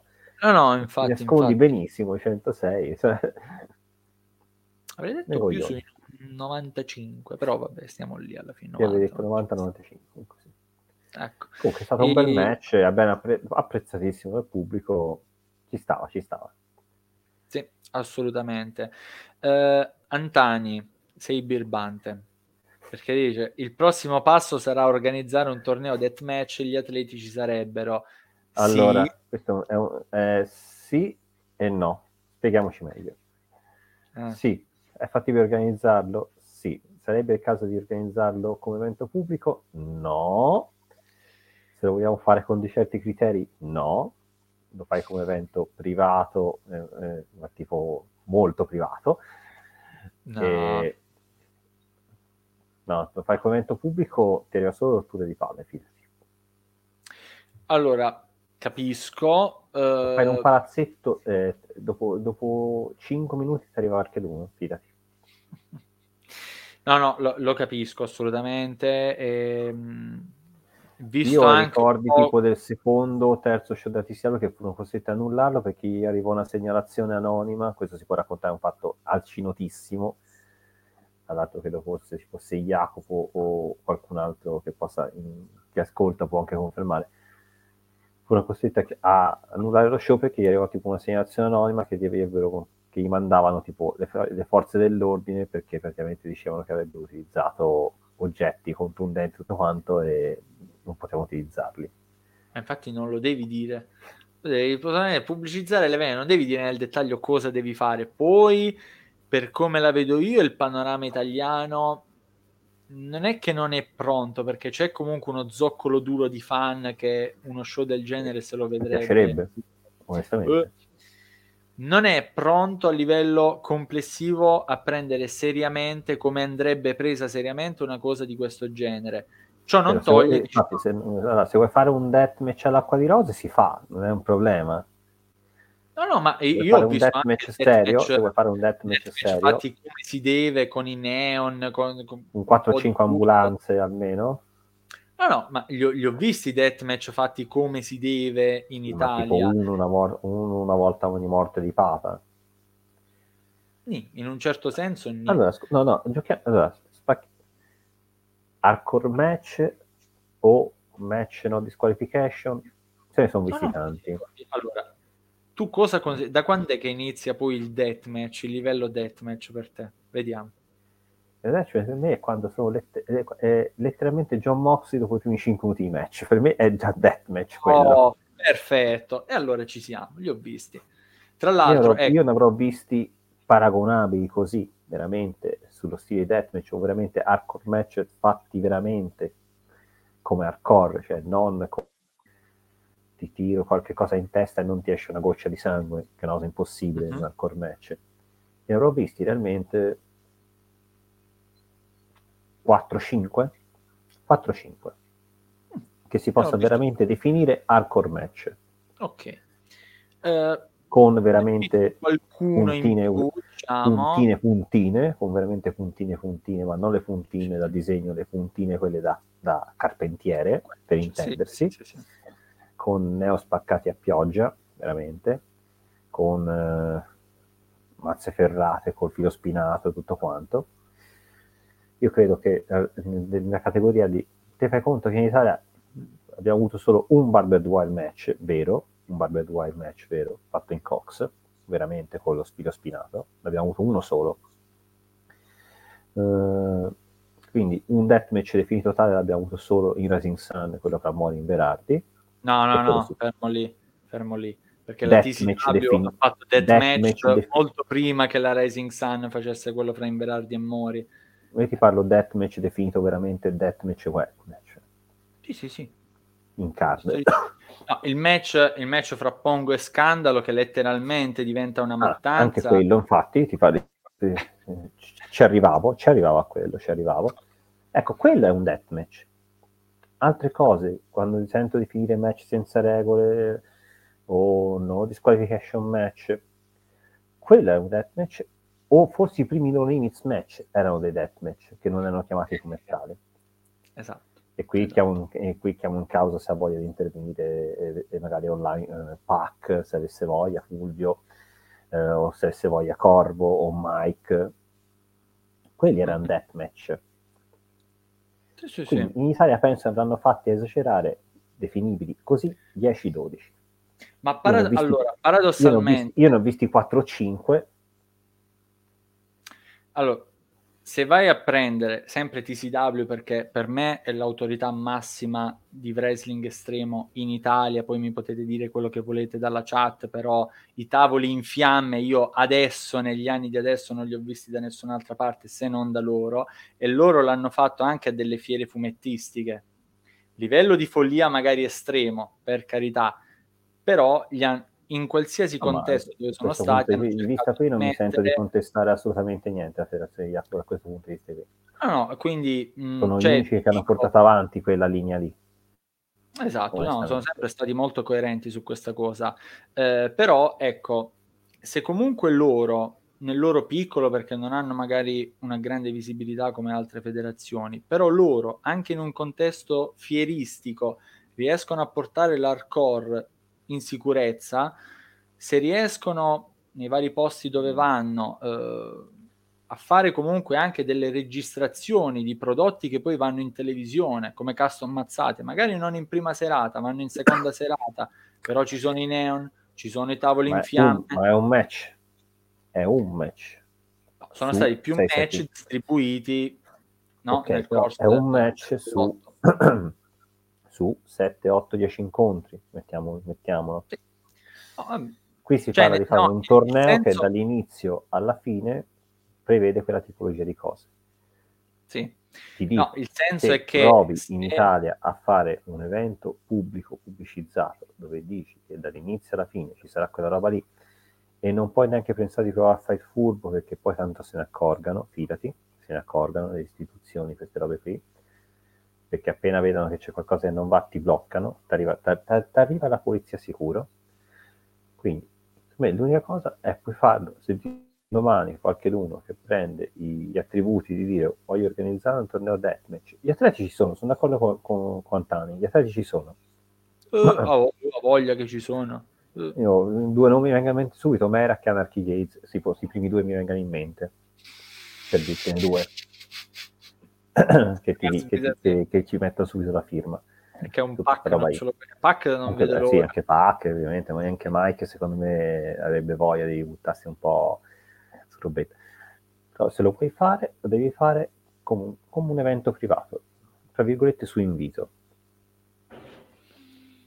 Non lo so, allora, alla fine... Lo fai come evento privato e ti prendi la responsabilità a te di organizzarti il servizio medico, tutto quanto, contattare in forma privata il servizio medico, come, come evento privato riservato solo ai soli invitati barra soci, a quel punto lì non ti possono venire a rompere le scatole, se è fatto in un, in un, contesto privato. Se lo fai come show pubblico, un intero torneo deathmatch, al quinto minuto ti arriva la polizia. No, io, io non sono così pessimista. Sono d'accordo con Dennis Fidati. sul fatto che a livello legale è un casino, sì, Fidati. però cerchi di fare le cose in modo professionale. Perché per se esempio, sto dicendo queste cose è perché mi sono informato su alcune cosette.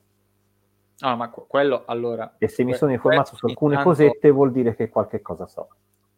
Di questo ogni tanto ne ho parlato anche io, anche con Pac, così come con altre persone. Sì. Lo so che è complicato, Dennis ha ragione, però organizzi le cose nel modo più professionale possibile, col servizio medico ma numeroso, non ci deve stare solamente l'ambulanza è giusto qualche operatore così lì presente. No, non è sempre... caso nessun casino, Antonio, va tranquillo, è sempre un argomento. No, ma va, magari, cioè, si discute, cioè, si, si, scambiano idee, il bello di, cioè, queste live servono anche a questo, sì, parliamo di quello che accade, però è anche uno scambio comunque di idee, di, di visioni, il bello del wrestling è anche diciamo questo. che comunque sfrutto avere 13-14 conoscenti dell'ambito legale ti aiuta tantissimo a capire come organizzare delle cose, per cui ti dico questo perché posso dire, ho fatto un po' di domande su eventualmente come funzionerebbe in via ipotetica una cosa del genere.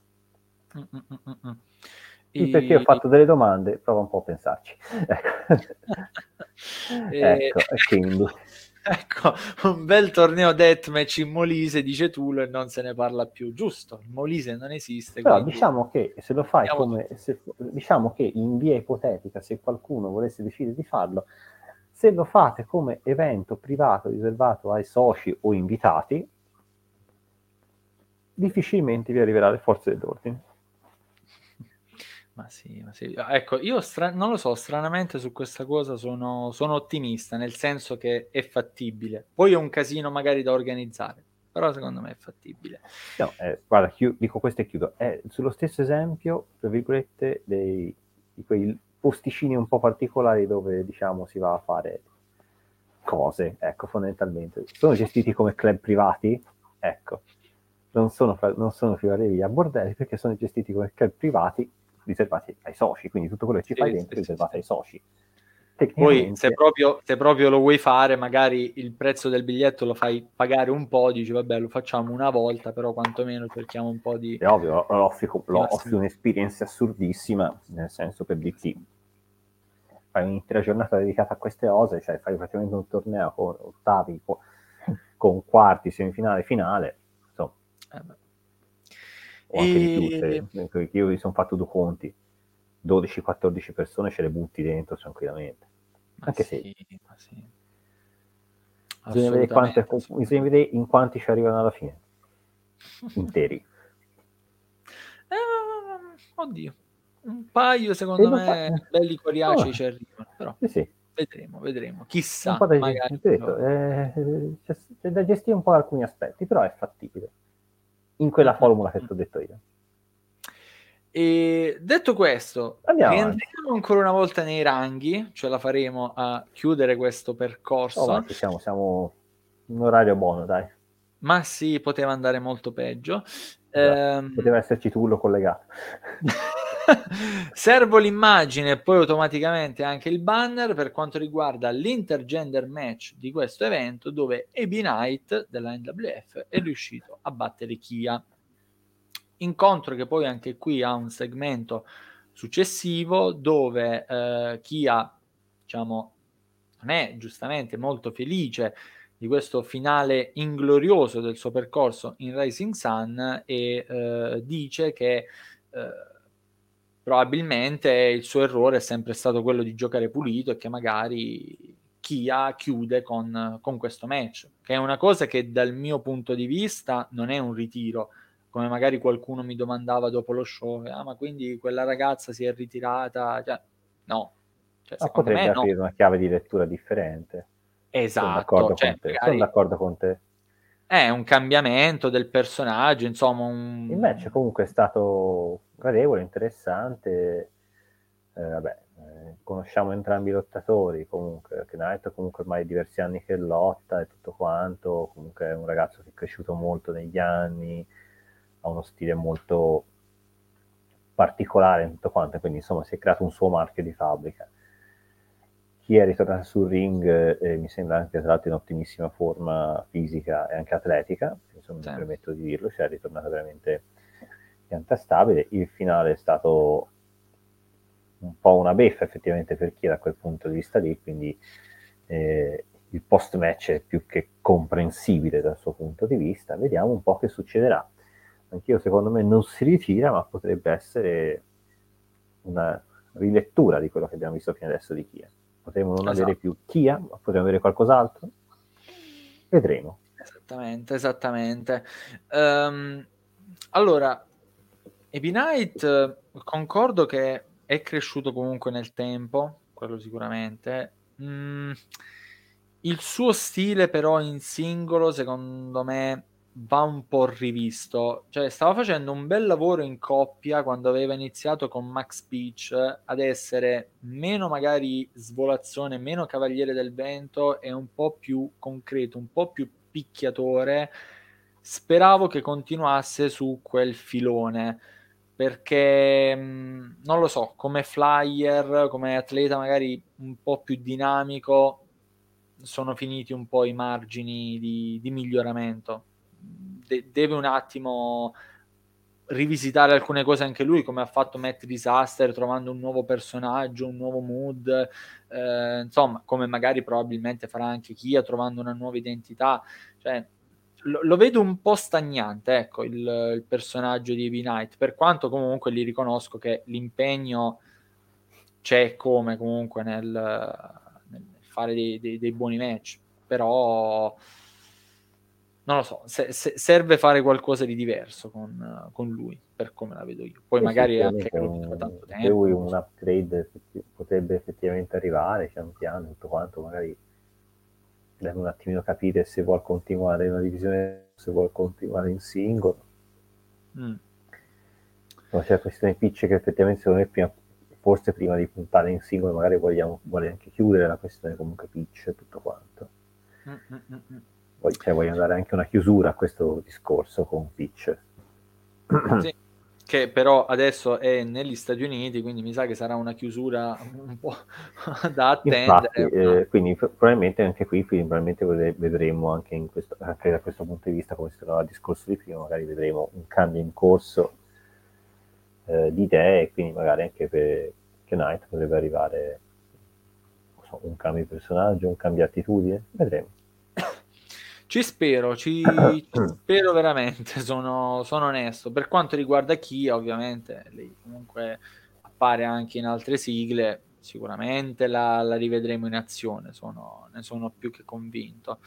Eh, ci dice Turo dalla chat, mi avete ricordato quando Willy G divenne Flavio Augusto ritirando la sua precedente incarnazione dopo una sconfitta. Eh no, ma... Dopo una lunga serie di sconfitte, Ale, dopo una lunga, è stata una losing streak Willy G che poi abbandonò e divenne appunto Flavio Augusto. Mm-mm-mm.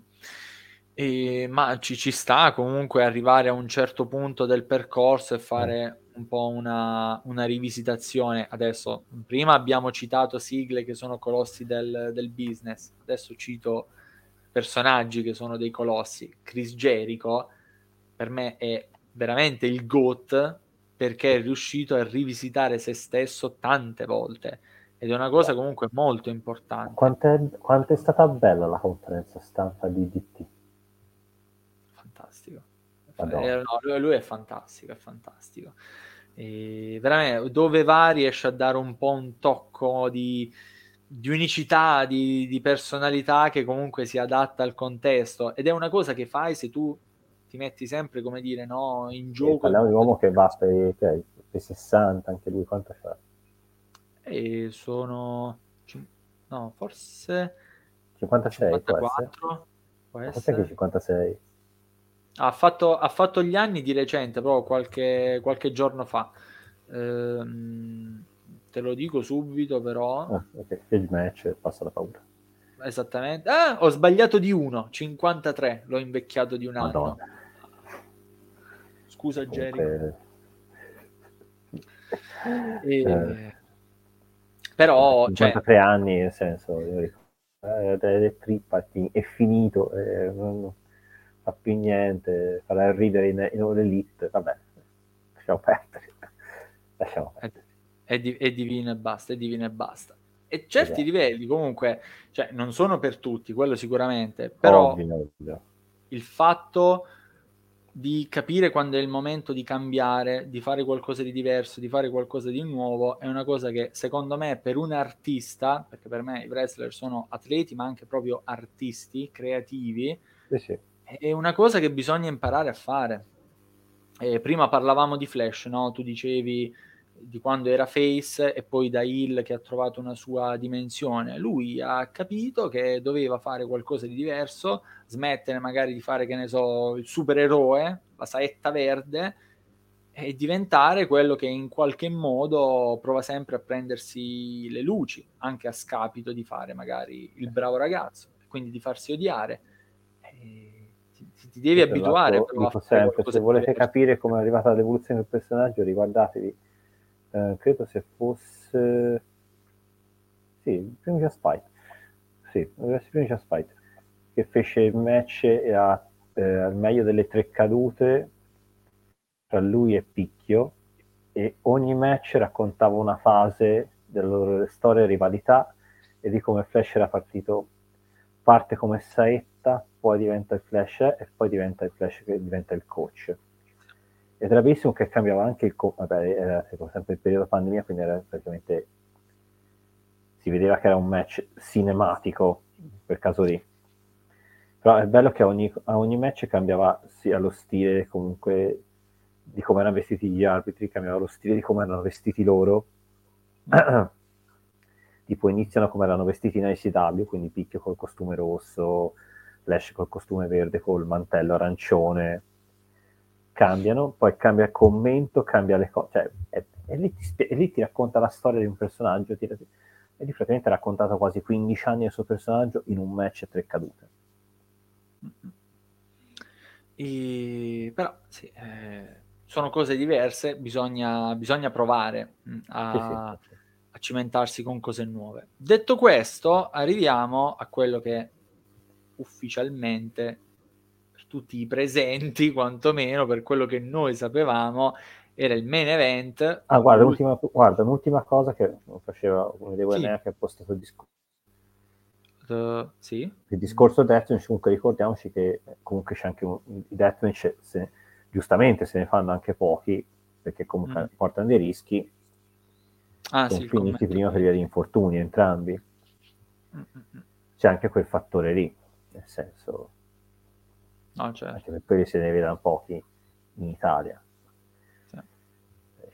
sì. Infatti comunque se vedi anche negli USA comunque alla fine sono comunque un circolo ristretto di lottatori che lo fanno così come in Giappone sono un circolo di lottatori che lo fanno e anche lì di show forse sono uno al mese comunque non è che ne fanno tantissimi a parte qualche eccezione. Ha ampliato non poco il suo calendario in questi sì, anni. ma GCI ha anche, diversi- anche, diversificato parecchio il suo, il, il, il, suo, il suo, tipo di show, il suo Quello roster che? e il suo prodotto. Sì, ma se vai a vedere però, sì. la maggior parte dei match ti capita di vedere la sedia, il blade job, sì. magari il filo spinato. Però nel senso non sono più set, dem- non sono più set deathmatch, ma tipo c'è un deathmatch ogni due show praticamente, forse. Sì, no, nel senso, cioè comunque c'è quella componente di, di ultra violent, ecco, diciamo, così come anche, che ne sì, so, sì, sì, la Freedoms, per dire, eh, in Giappone. Eh, poi c'è esatto. la ICW Knowles Barrett che lì proprio è la macelleria certe volte. Esatto, cioè non è più marcia come la Knowles Barrett, per intendersi. Esatto, esatto. Ehm... Perché se no alla fine poi fai alla fine Ian Rotten in cui praticamente ti esibisci lottando coi piedi dentro, dentro delle scatole di legno, pezzi di vetro, davanti a dei contadini del, del, dell'Indiana, letteralmente. Quello, cioè, quello lo posso definire solo... Come altri, secondo me, si potrebbero anche ritirare. Ma quello è un altro... Ma lo fa ogni anno, ogni anno si ritira la ogni anno la IVA Salt dichiara che è il suo ultimo show. È indecente. Poi passa il tempo, fa, i federali passano davanti alla sede e vedono che è chiusa e lui riapre l'anno dopo. Mamma mia, è l'onita, l'onita dell'Occidente. Mamma. No, ti prego, non paragoniamo unità alla merda di Rotten per cortesia. no, pu- unicamente da un punto di vista, diciamo, di gestione della delle, propria attività in il ring. Il profeta dell'eresia di fronte a un bovaro che ha avuto il culo di lottare in SW è fondamentale. E, e, e, e, solo per quello gli è stato permesso la prima federazione. Eh, sì, abbastanza. Però ecco, hanno una gestione del adesso ci sono, adesso non ci sono che viaggio un po' sul, sul simile. Eh, però, appunto, mh, mm, il main event che tutti pensavamo, eh, titoli di coppia della Rising Sun in palio fra il Party Hard composto da Jesse Jones e Travis Montana e Lorda che viene sconfitta e quindi Rust e uh, Luca Bjorn falliscono l'assalto ai titoli match che opta alla maledizione stato, devo dire, bello, intenso anche qui comunque con mh, diversi momenti dove il risultato è stato abbastanza incerto, però alla fine il finale è giusto. Per una storia, per un percorso come quello di Hard, partito da underdog, partito da act sostanzialmente solo comedy, che però tanto era il supporto del pubblico che in passato è arrivato a battere addirittura i BBB e questa volta sì. chiude comunque esatto. da vincente. Cinture, facciamo anche una piccola parentesi, cinture che letteralmente, qui, mi scuserà un attimino Fabio, hanno avuto un po' un'aura, un'aura di sfiga abbastanza ampia. Abbastanza, questo, questo sì. Mi spiace dirla, perché a parte i BBB, per il resto poi tutti quelli che hanno deciso le cinture... abbastanza. Sono state un po' maledette da quel punto di vista lì. Quanto, quanto infatti, meno... infatti sono d'accordo con lei, se c'era i BBB, mm. eh, vincevano mm. i BBB. Era scontato sì. che sono... Sì, sì, sì. E... e tra l'altro, vedi, lui, anche lui ritira fuori l'ipotesi che forse le cinture ricicciano Mm, mm, mm, non è che no, il 25, il detto, 25... per quanto riguarda gli altri titoli, titolo mondiale e titoli di coppia, secondo me ci sta assolutamente. E secondo me, infatti, un bel, un bel, un bel, un bel party art BBB, perché no? No, no, no, assolutamente, assolutamente. Bisogna vedere che impegni avranno i BBB quella sera se in singolo in coppia. Vero, vero. Eh, però appunto Titolo Invictus per me ha avuto proprio l'aria da, da ritiro, da, da cintura oh. ritirata. Intanto, come possiamo vedere anche in questo... Ah no, mi diceva Antani era Nightmare comunque lo show, quello che ti dicevo del match di Clash, scusa, hai ragione, era Nightmare. Ok, ok, ok, okay. sì, lo accennavo Nightmare, era, che... era tutta la serata che erano tutti match cinematici, ha ragione lui. Mm-mm-mm. E, ehm, però ecco dai, ehm, alla fine diciamo, chiusura appunto doverosa del percorso per no, il È un tag team comunque che ha dimostrato di sapere difendere bene, ci ha creato delle belle situazioni. Il match prima che turnassero il con l'High Society fecero il match party hard contro party hard fu fighissimo. Sì, a voglia. Totalmente un match di nonsense degno della DDT certe cose tutto quanto. Eh, e quindi no, no, hanno fatto un bel lavoro, quindi hanno meritato di portare le cinture a casa come ultimi campioni, più che meritati, poi comunque sono tutti e due lottatori che si stanno facendo notare tantissimo. Travis comunque sta facendo secondo me un regno da campione italiano notevole, veramente notevole. Sì, eh, non, non l'avrei detto. il ragazzo è cresciuto tantissimo, quel ragazzo, eh, e soprattutto si è completamente sganciato da divisione pesi leggeri, si sta dimostrando comunque un campione massimo di tutto rispetto. Jones comunque anche lui è un lottatore comunque molto amato, apprezzato, ora vediamo come, sta, come andrà questa cosa con l'Eclissi, che sta vivendo un po' una situazione comunque come Sina nel Nexus da un certo punto di vista, quindi molto interessante. Mm-hmm. E niente, mi spiace per l'Odder che comunque è un team che comunque mi piaceva già tempi in ICW, Rasta e Luca comunque sono un bel tag e tutto quanto, comunque hanno avuto le loro soddisfazioni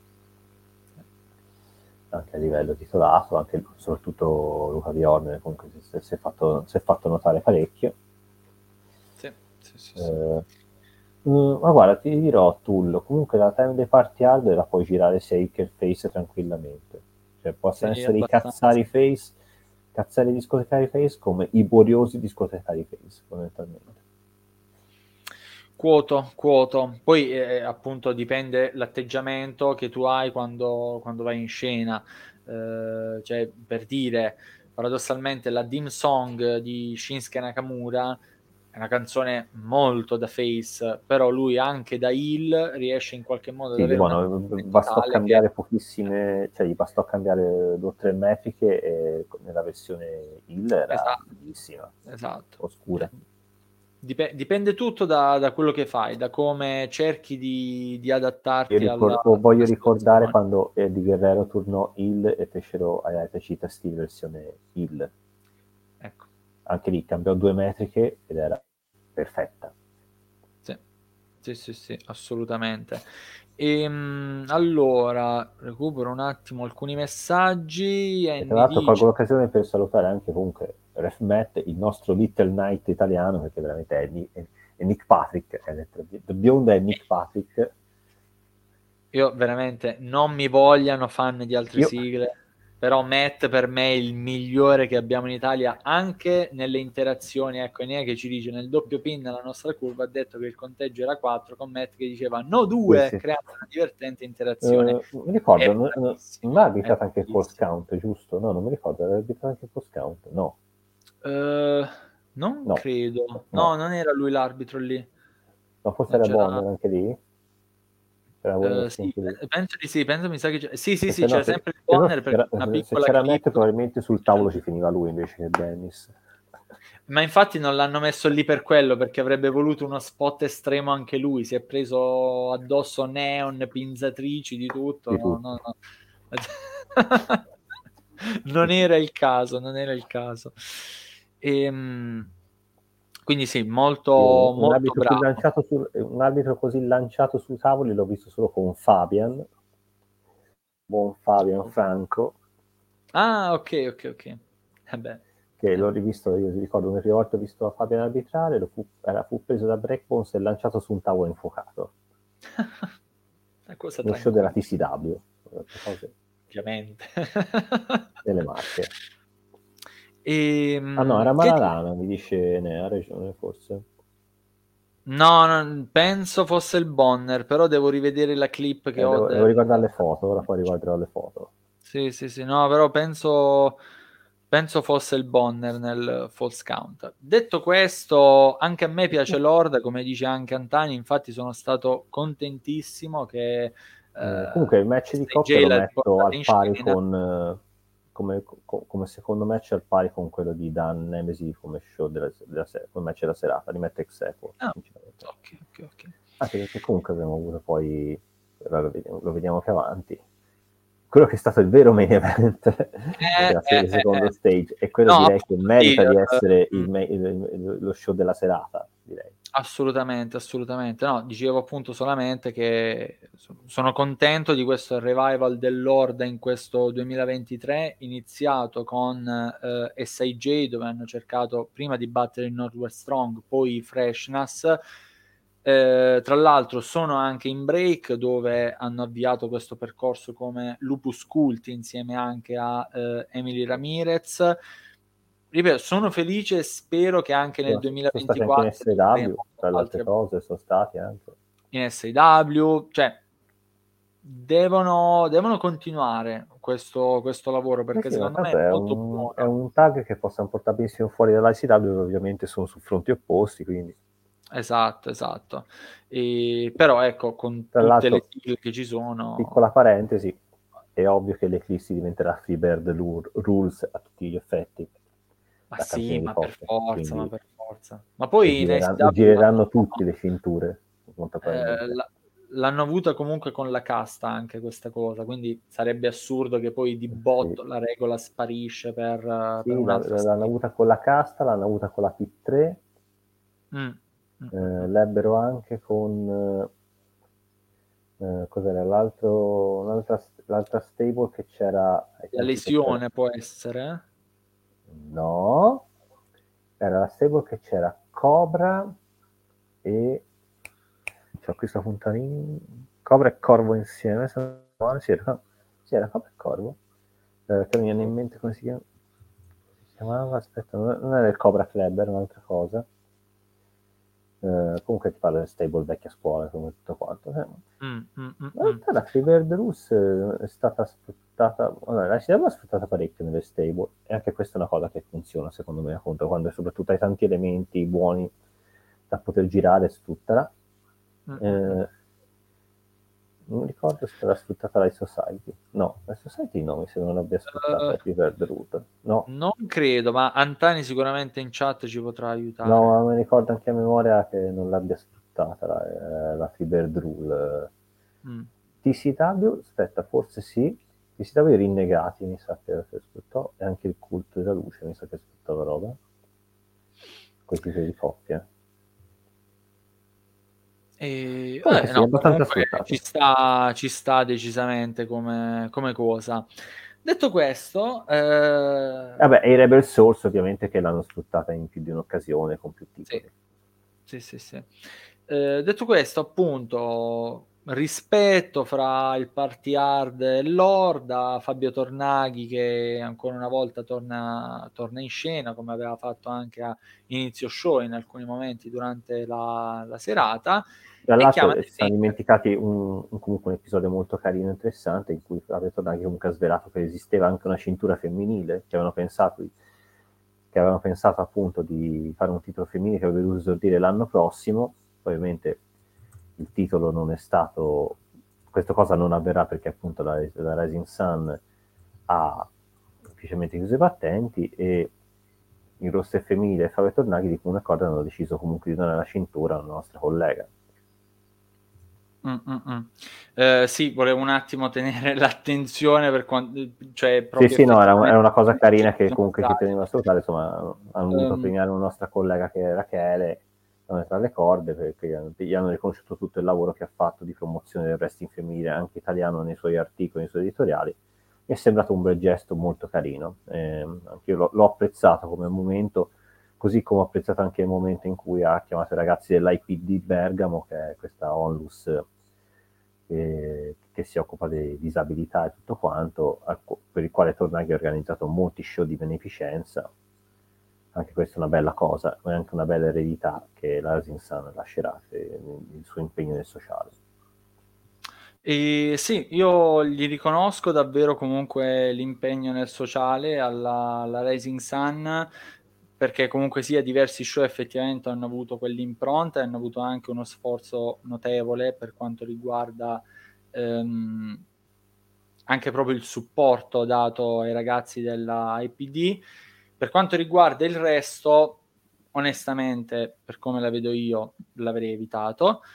È stato fatto, eh, va bene, va, va così, è andata, è andata così il wrestling femminile in Rising Sun è stata una presenza molto altalenante, anche in questi anni più Sì, vabbè, era un progetto che stava partendo, bisogna riconoscerlo, purtroppo sì, le... ma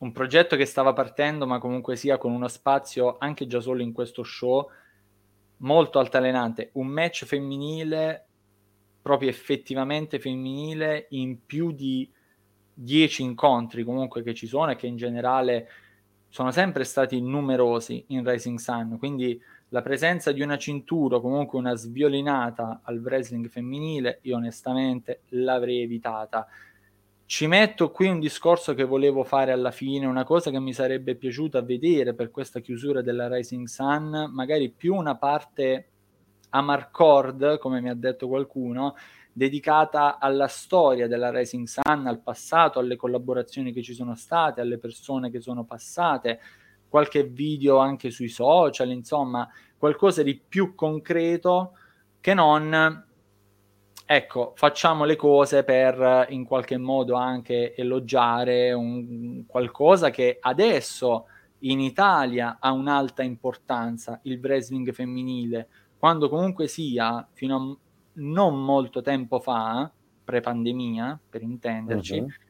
il wrestling femminile era un po' tenuto veramente come il contorno vicino alla carne, dove se vogliamo lo consideriamo, altrimenti se le donne magari non ci sono, non hanno grande importanza, chi se ne frega. Quindi un po' più di autenticità mi sarebbe piaciuta mi sarebbe piaciuta in più. Poi allora, eh... sto a sindacare il lavoro di, di, Rachele, ognuno fa il suo, così come noi facciamo il nostro per la diffusione del wrestling indipendentemente dal gender, anche lei fa il suo, tu fai il tuo, cioè, va bene, eh, ok ci sta. Però ecco, mh, ecco, se proprio magari fare una cosa di questo genere, la fai fare anche a delle donne che sono più rappresentative di quello che è il movimento femminile.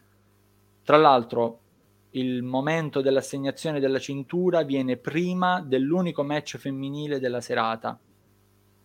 Perché non farlo fare a Mary Cooper e Tiffany? Perché non farlo fare a Kia? Cioè, non... Allora, non okay, allora ho capito quello che più o meno stavi dicendo, nel senso sarebbe stato eh, forse anche più simbolico magari richiamare tu, tutte le atlete presenti e le atlete che consegnano la cintura. Quello sarebbe stato effettivamente, anche dal punto di vista fotografico, molto bello. Uh, ho capito che probabilmente Fabio non l'ha fatto perché probabilmente uh, a, chi, chi, a chi voleva dare la cintura si sarebbe sentito in imbarazzo forse o con una certa pressione addosso, quindi ha preferito farlo in quella Formula D. Uh, sul discorso scena femminile italiana, sì, è esplosa nell'ultimo periodo, sì, come un po' diciamo anche il discorso del femminile è esploso nelle major nell'ultimo periodo, cioè è ritornata ad avere una considerazione praticamente da poco prima della pandemia a dopo la pandemia. Ci siamo accorti che e anche le Magic sono accorte che, ma sai, forse il wrestling femminile non è solo un, un, momento di contorno o come alcuni sentivo dire all'epoca, quando effettivamente il wrestling femminile che mi ha proposto non era effettivamente bellissimo, soprattutto quello da WWE. Quando c'era il match femminile del pay la gente andava in bagno, fondamentalmente, perché diceva tanto il match è skippabile, che è una cosa bruttissima da dire, però eh, era una cosa che sentivo dire spesso in battuta a chi vedeva il pay per view e c'è ancora parecchia strada da fare da quel punto di vista lì, sicuramente per dare uno spazio adeguato al, al wrestling femminile, però già siamo in una situazione molto più mi- migliore anche a livelli numerici rispetto a come era prima della pandemia, dove veramente comunque le atlete erano veramente poche. Ora iniziano ad essere già diverse, ci sono comunque già diverse ragazze che si allenano in tante realtà, vedo, insomma, vedo, vedo volti nuovi, vedo anche negli allenamenti, nei seminari, vedo, tan- vedo ragazze come prima non ne vedevo e questa è una cosa molto molto buona. C'è ancora tanto da fare. Uh, l'ho trovato comunque un gesto carino perché comunque effettivamente, diciamolo, uh, per dirti, mi viene in mente delle cose assurde, ho visto tempo fa un video che raccontava la storia della Pixar, che a un certo punto sortì fuori tutto lo scandalo che c'era per il capo della Pixar. Non so se okay. ti ricordi.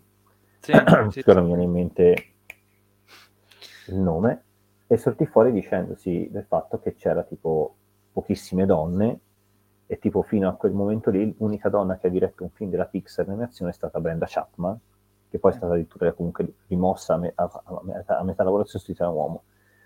E praticamente il presidente disse, beh, che ci volete fare? I, i, gli animatori sono sempre stati uomini, eh.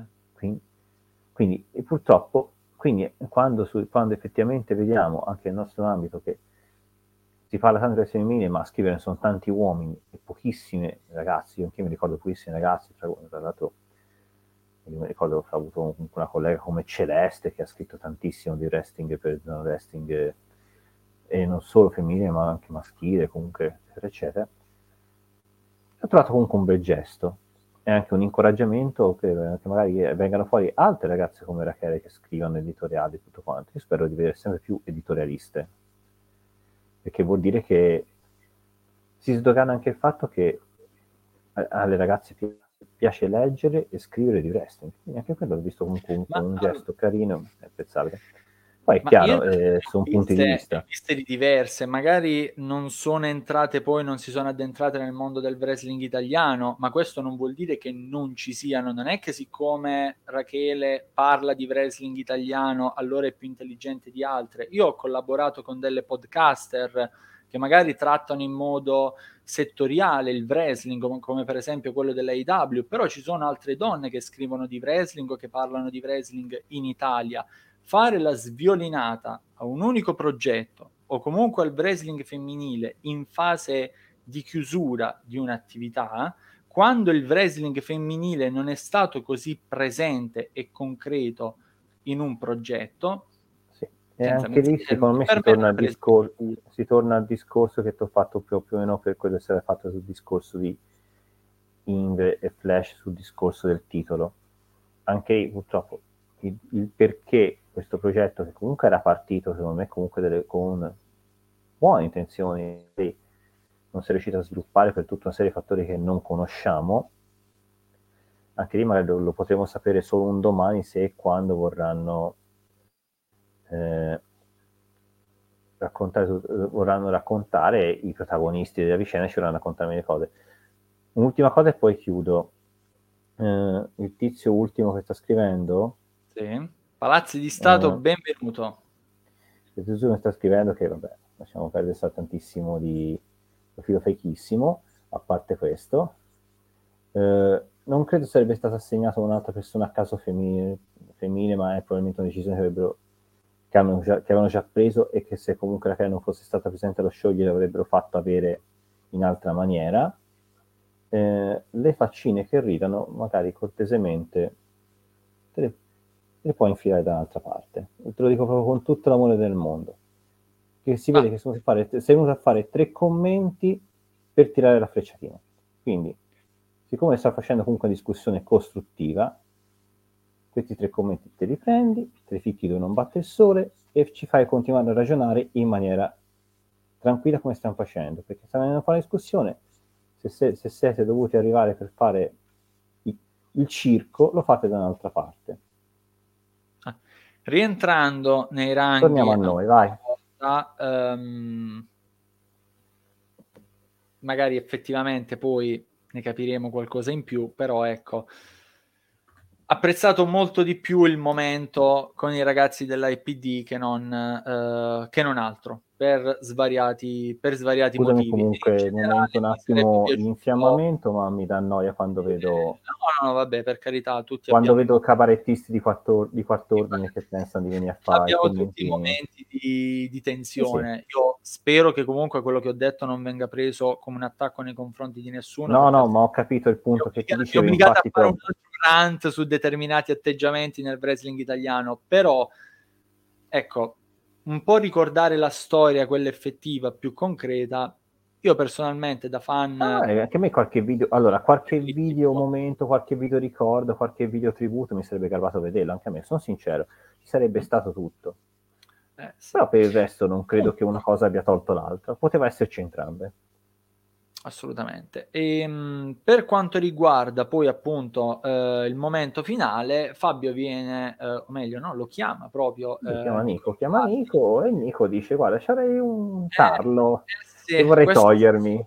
Nella scarpa, qualcosa che, che, gli è rimasto in sospeso. Ma fa un uh, Inverardi Mori 2. due, un last due. fight un last fight nel vero senso della parola, con in palio il titolo mondiale Rising Sun. Vediamo nuovamente Nico Inverardi contro Mirko Mori, anche qui dopo anni dall'ultima volta, e Nico Inverardi che riesce a battere questa volta in modo chiaro, netto, senza che insomma ci siano vizi da infortunio come nel, nel loro ultimo incontro, riesce a battere Mirko Mori e poi i due BBB giustamente creano quel momento insieme a Fabio Tornaghi dove in qualche modo si festeggia e si chiude la, la storia della Rising Sun. Quel Ed è stato, vabbè, felicità match, finale.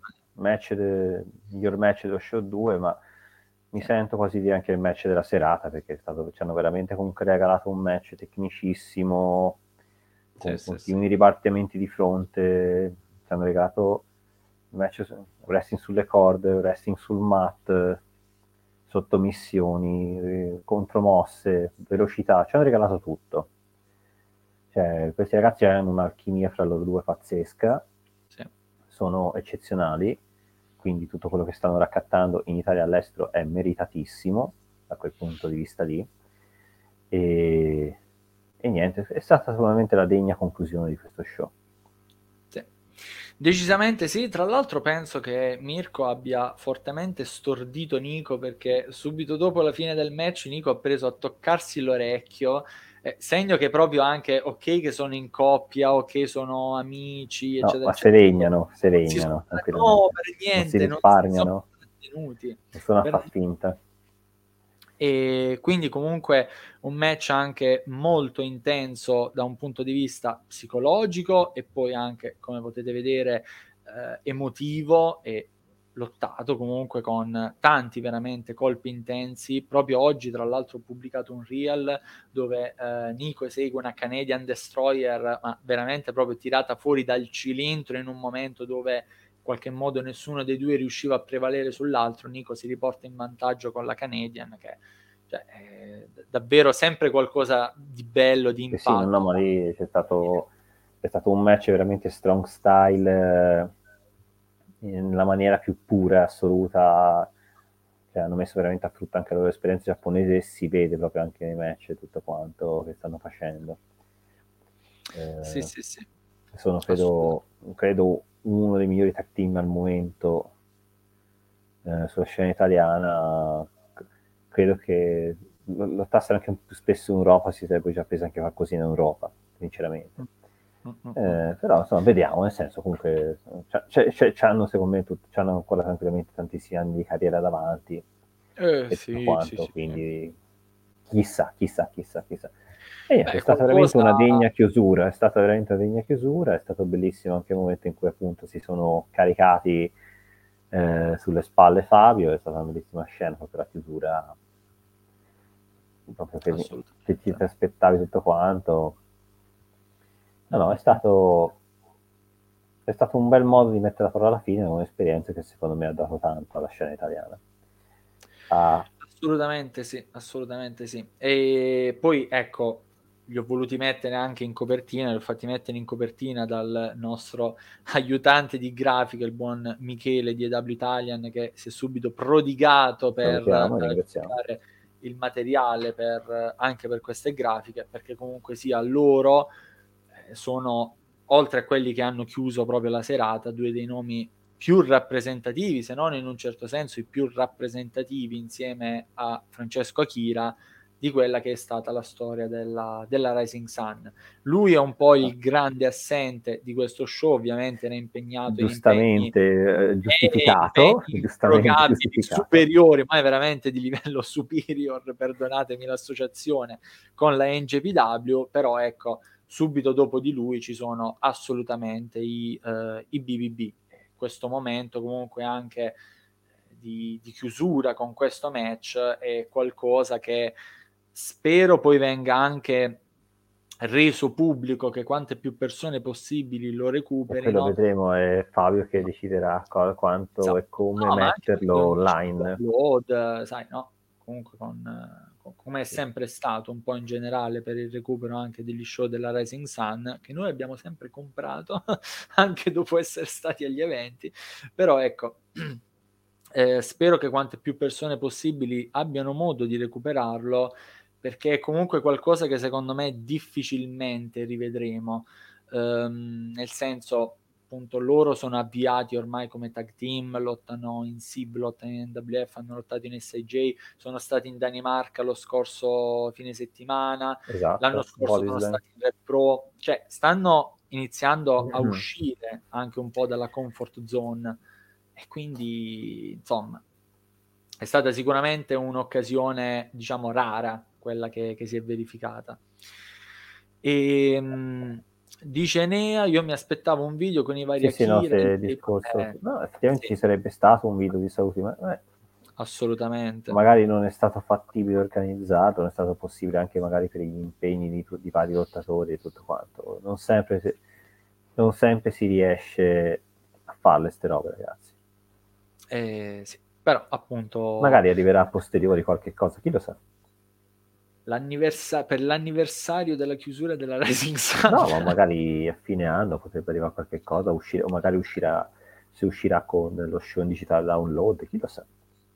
Eh, anche non sarebbe Vedremo. male in fase di, di, montaggio. Comunque, in conclusione, è stato, secondo me, è stato comunque un bel doppio show. Ci sono stati dei match molto belli, eh, dei match interessanti, delle chiusure di vicende che si sono chiuse nella maniera giusta un paio di match sarebbe piaciuto vedere un altro risultato, ma è andata così. Eh, Fabio comunque ha voluto chiudere questa esperienza che ci ha regalato tanto, secondo me, per la scena italiana. E ci ha regalato tanti bei match, tanti bei show, ci ha regalato dei personaggi che neanche ci, si pensava di vedere su ring italiani da un certo punto di vista. Eh, ha regalato degli incroci in certi casi inediti, in molti casi anche tra lottatori che non saranno mai affrontati, tra realtà che non saranno mai confrontate insieme. Eh, ti dico, qualche, come, come, ho detto all'inizio, eh, l'Asca prima e l'Asing Sun poi secondo me sono stati quel piccolo seme che poi ha portato eh, piano piano a rompere quell'isolazionismo che c'era, a creare quegli interscambi che ci sono adesso, che sono normalissimi per cui vedi senza problemi atleti che 10-15 anni fa non avresti visto nemmeno sotto tortura su, ring, su, su ring di altre realtà, sinceramente. Eh, e, so, e, e, e, secondo me ha portato anche altre, ha portato tante realtà a dire voglio far di meglio, voglio, voglio alzare lo standard, eh, voglio migliorare la crescita dei lottatori, voglio organizzare più stage possibili con eh, lottatori internazionali validi, voglio, voglio, voglio, vedere, voglio vedere girare i miei lottatori, cioè ha creato, ha creato tutto un, un piccolo ingranaggio che con altri ingranaggi ora ci sta portando alla situazione che abbiamo adesso. Che devo dire è molto buona, è molto florida dopo un periodo che era molto negativo. Dopo la pandemia ci sono proprio delle realtà che sono esplose nel senso buono del termine. Uh, vedo, vedo, vedo, vedo, dei vedo dei bei numeri, che è anche un po' che non li vedevo, considerando che ho iniziato a seguire il wrestling quando vedevo degli show dove ci trovo anche mille persone, anche duemila. Eh, sto iniziando a vedere dei numeri interessanti.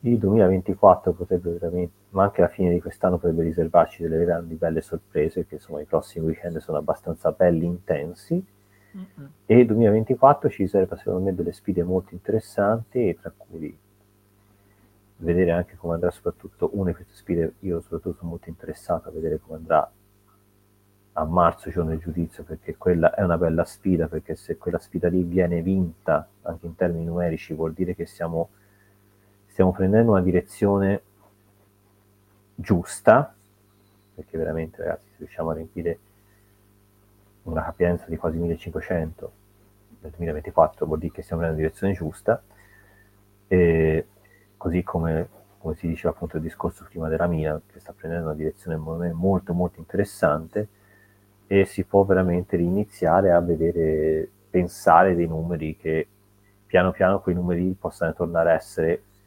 quasi la norma nella scena italiana, come poteva essere all'inizio del Rinascimento italiano, quando c'era veramente il, il livello che vedevi quei numeri lì quasi di media ogni show, quasi di media. Piano piano, secondo me, la direzione si sta prendendo. E poi soprattutto è cresciuto il livello, è cresciuto il livello atletico, ci sono dei ragazzi che, che abbiamo già rammentato qui che si stanno facendo valere a livello internazionale tantissimo. Adesso veramente un lottatore che dice che sono allenato in Italia non viene più visto quasi con, con passione, ma viene visto come ah però, bravo, perché vedano quello che è sortito fuori dai ring italiani. Secondo me la direzione è buona. Cioè io, io no, guardo il bicchiere mezzo pieno. Io per dirti paradossalmente, già che comunque, ecco, c'è, c'è il fatto che magari no, uno straniero non sempre uh, è un draw non sempre uno che sposta gli equilibri comunque in Italia e va bene perché il livello culturale italiano è, è quello che è anche fra... No, ma quello è da mo', eh? guarda, quello è da mo', diciamoci sinceramente, quello è da diverso tempo che non è più quel fattore lì. No, no, no, e dico va bene, però il fatto non è più come prima sempre... che prendevi veramente anche la, la, la, quarta, quinta, la quarta quinta linea da WWE ti riempiva mille persone perché cioè, certo. dei palazzetti con teste che teste letteralmente era un armadio che camminava lasciamo perdere. Però il fatto che comunque sempre anche più atleti che effettivamente proprio mangiano wrestling a livello proprio competitivo vengano in Italia contenti di venire in Italia, di lottare in Italia, secondo me anche esatto. questo è un ottimo attestato. Eh, il fatto che anche la OTT stessa che viene e fa uno show in Italia, secondo me è da quel che ho capito buono. è andato molto bene Vabbè, sì, poi uh, io non ho avuto modo di vederlo, tra l'altro è sull'OTT on demand, a me il loro prodotto interessa relativamente, quindi pre- preferisco mantenere Vabbè, altri abbonamenti. Uh, però è comunque buono che delle sigle e degli atleti guardino con più attenzione al mondo italiano, perché comunque va bene i numeri, però serve anche comunque il livello competitivo. E il livello competitivo tu lo crei anche misurandoti con gente che in qualche modo lotta ad alti livelli. Sì, sì, si è alzato molto il livello competitivo ormai in Italia, secondo me lo standard si è alzato molto parecchio. No, ma decisamente, ma già solo rispetto a quando ho iniziato a seguire c'è già qualcosa in più, eh, con nuovi progetti anche che in qualche modo cercano di mantenere, di portare anche un livello alto, magari esponendosi a rischi, per carità, anche a volte di disinteresse da parte delle persone, però creando anche delle cose interessanti, dando occasioni interessanti anche ai giovani, perché non sempre magari poi devono essere sempre i veterani, diciamo, ad avere un certo tipo di occasioni. Goro sta crescendo bene anche perché in qualche modo sta avendo delle esperienze importanti. Per questo a 19 anni è stato nel ring con Shigeiro Irie, con Arez e con Ashley Dunn, che non sono proprio tre nomi a caso, eh, ne sto citando giusto alcuni. Eh, eh, insomma, a, allo show di eh, Support Italian Wrestling sarà nel ring con altre cinque persone comunque molto più esperte di lui. Non ci sono stranieri, però ci sono comunque persone navigate del mondo italiano. Cioè, bisogna fare step in più, mh, cercare in qualche modo di alzare il livello da tutti i punti di vista. E detto questo, il domandone della mezzanotte di Antani che dice il prossimo che sfonderà fuori dall'Italia dopo Akira. Vai Enrico. Ma allora, mh, mm, vabbè, a parte appunto, quindi dopo Akira presumo anche, escludendo anche già i BBB che comunque secondo me stanno facendo già un bel lavoro, quindi secondo me sono già avviati bene. Uh, mi sento di dire al momento, secondo me, che sta facendo un buon lavoro e che potrebbe potenzialmente raccattare tanto, già lo sta facendo, eh, sento di dire Renzo Rose. Renzo Rose secondo me eh, con l'attuale personaggio che ha potrebbe attirare l'attenzione di parecchi anche oltreoceano, perché è comunque un personaggio che per certi versi è un po' molto similare anche a Ricky Stax per come atteggiamenti, come cose. Sì, dai, un po' Ricky Stax, sì, qualcuno... Cioè, mm, sì, no, ce, ce, l'ha un po' di quell'atteggiamento. Sì, sì, qualcuno aveva detto, qualcuno aveva detto oh, si renderà assonanza con nome come Adam Rose, però no, secondo me non è... Oh, non no. No, no, qualcuno me l'ha detto, qualcuno me l'ha detto, no, assolutamente no, e per fortuna oserei dire... Considera... No, sto scherzando, mi dissocio Con... da me stesso, però no. Considerando, anche considerando che fine ha fatto Dan Rose, per esempio. Infatti, madonna, no. No, no, quindi secondo me comunque come attitudine c'è, come attitudine è quella. Uh-huh. Eh, esatto, come cosa. Eh, quindi è un ragazzo che sta facendo molto bene, lo dimostrano i risultati, credo che l'altro va tenuto abbastanza d'occhio secondo me l'Irlanda in questo momento perché effettivamente si sta rivelando un terreno molto fertile per noi italiani, stiamo, stiamo un po' invadendo quel territorio lì, potrebbe essere e poi comunque c'è vicino il Regno Unito e sicuramente invece facendo un nome che anche questo secondo me ci manca veramente poco così Laura Di Matteo che secondo me è questione solo di forse un annetto o due e la vediamo su qualche ring importante oltreoceano.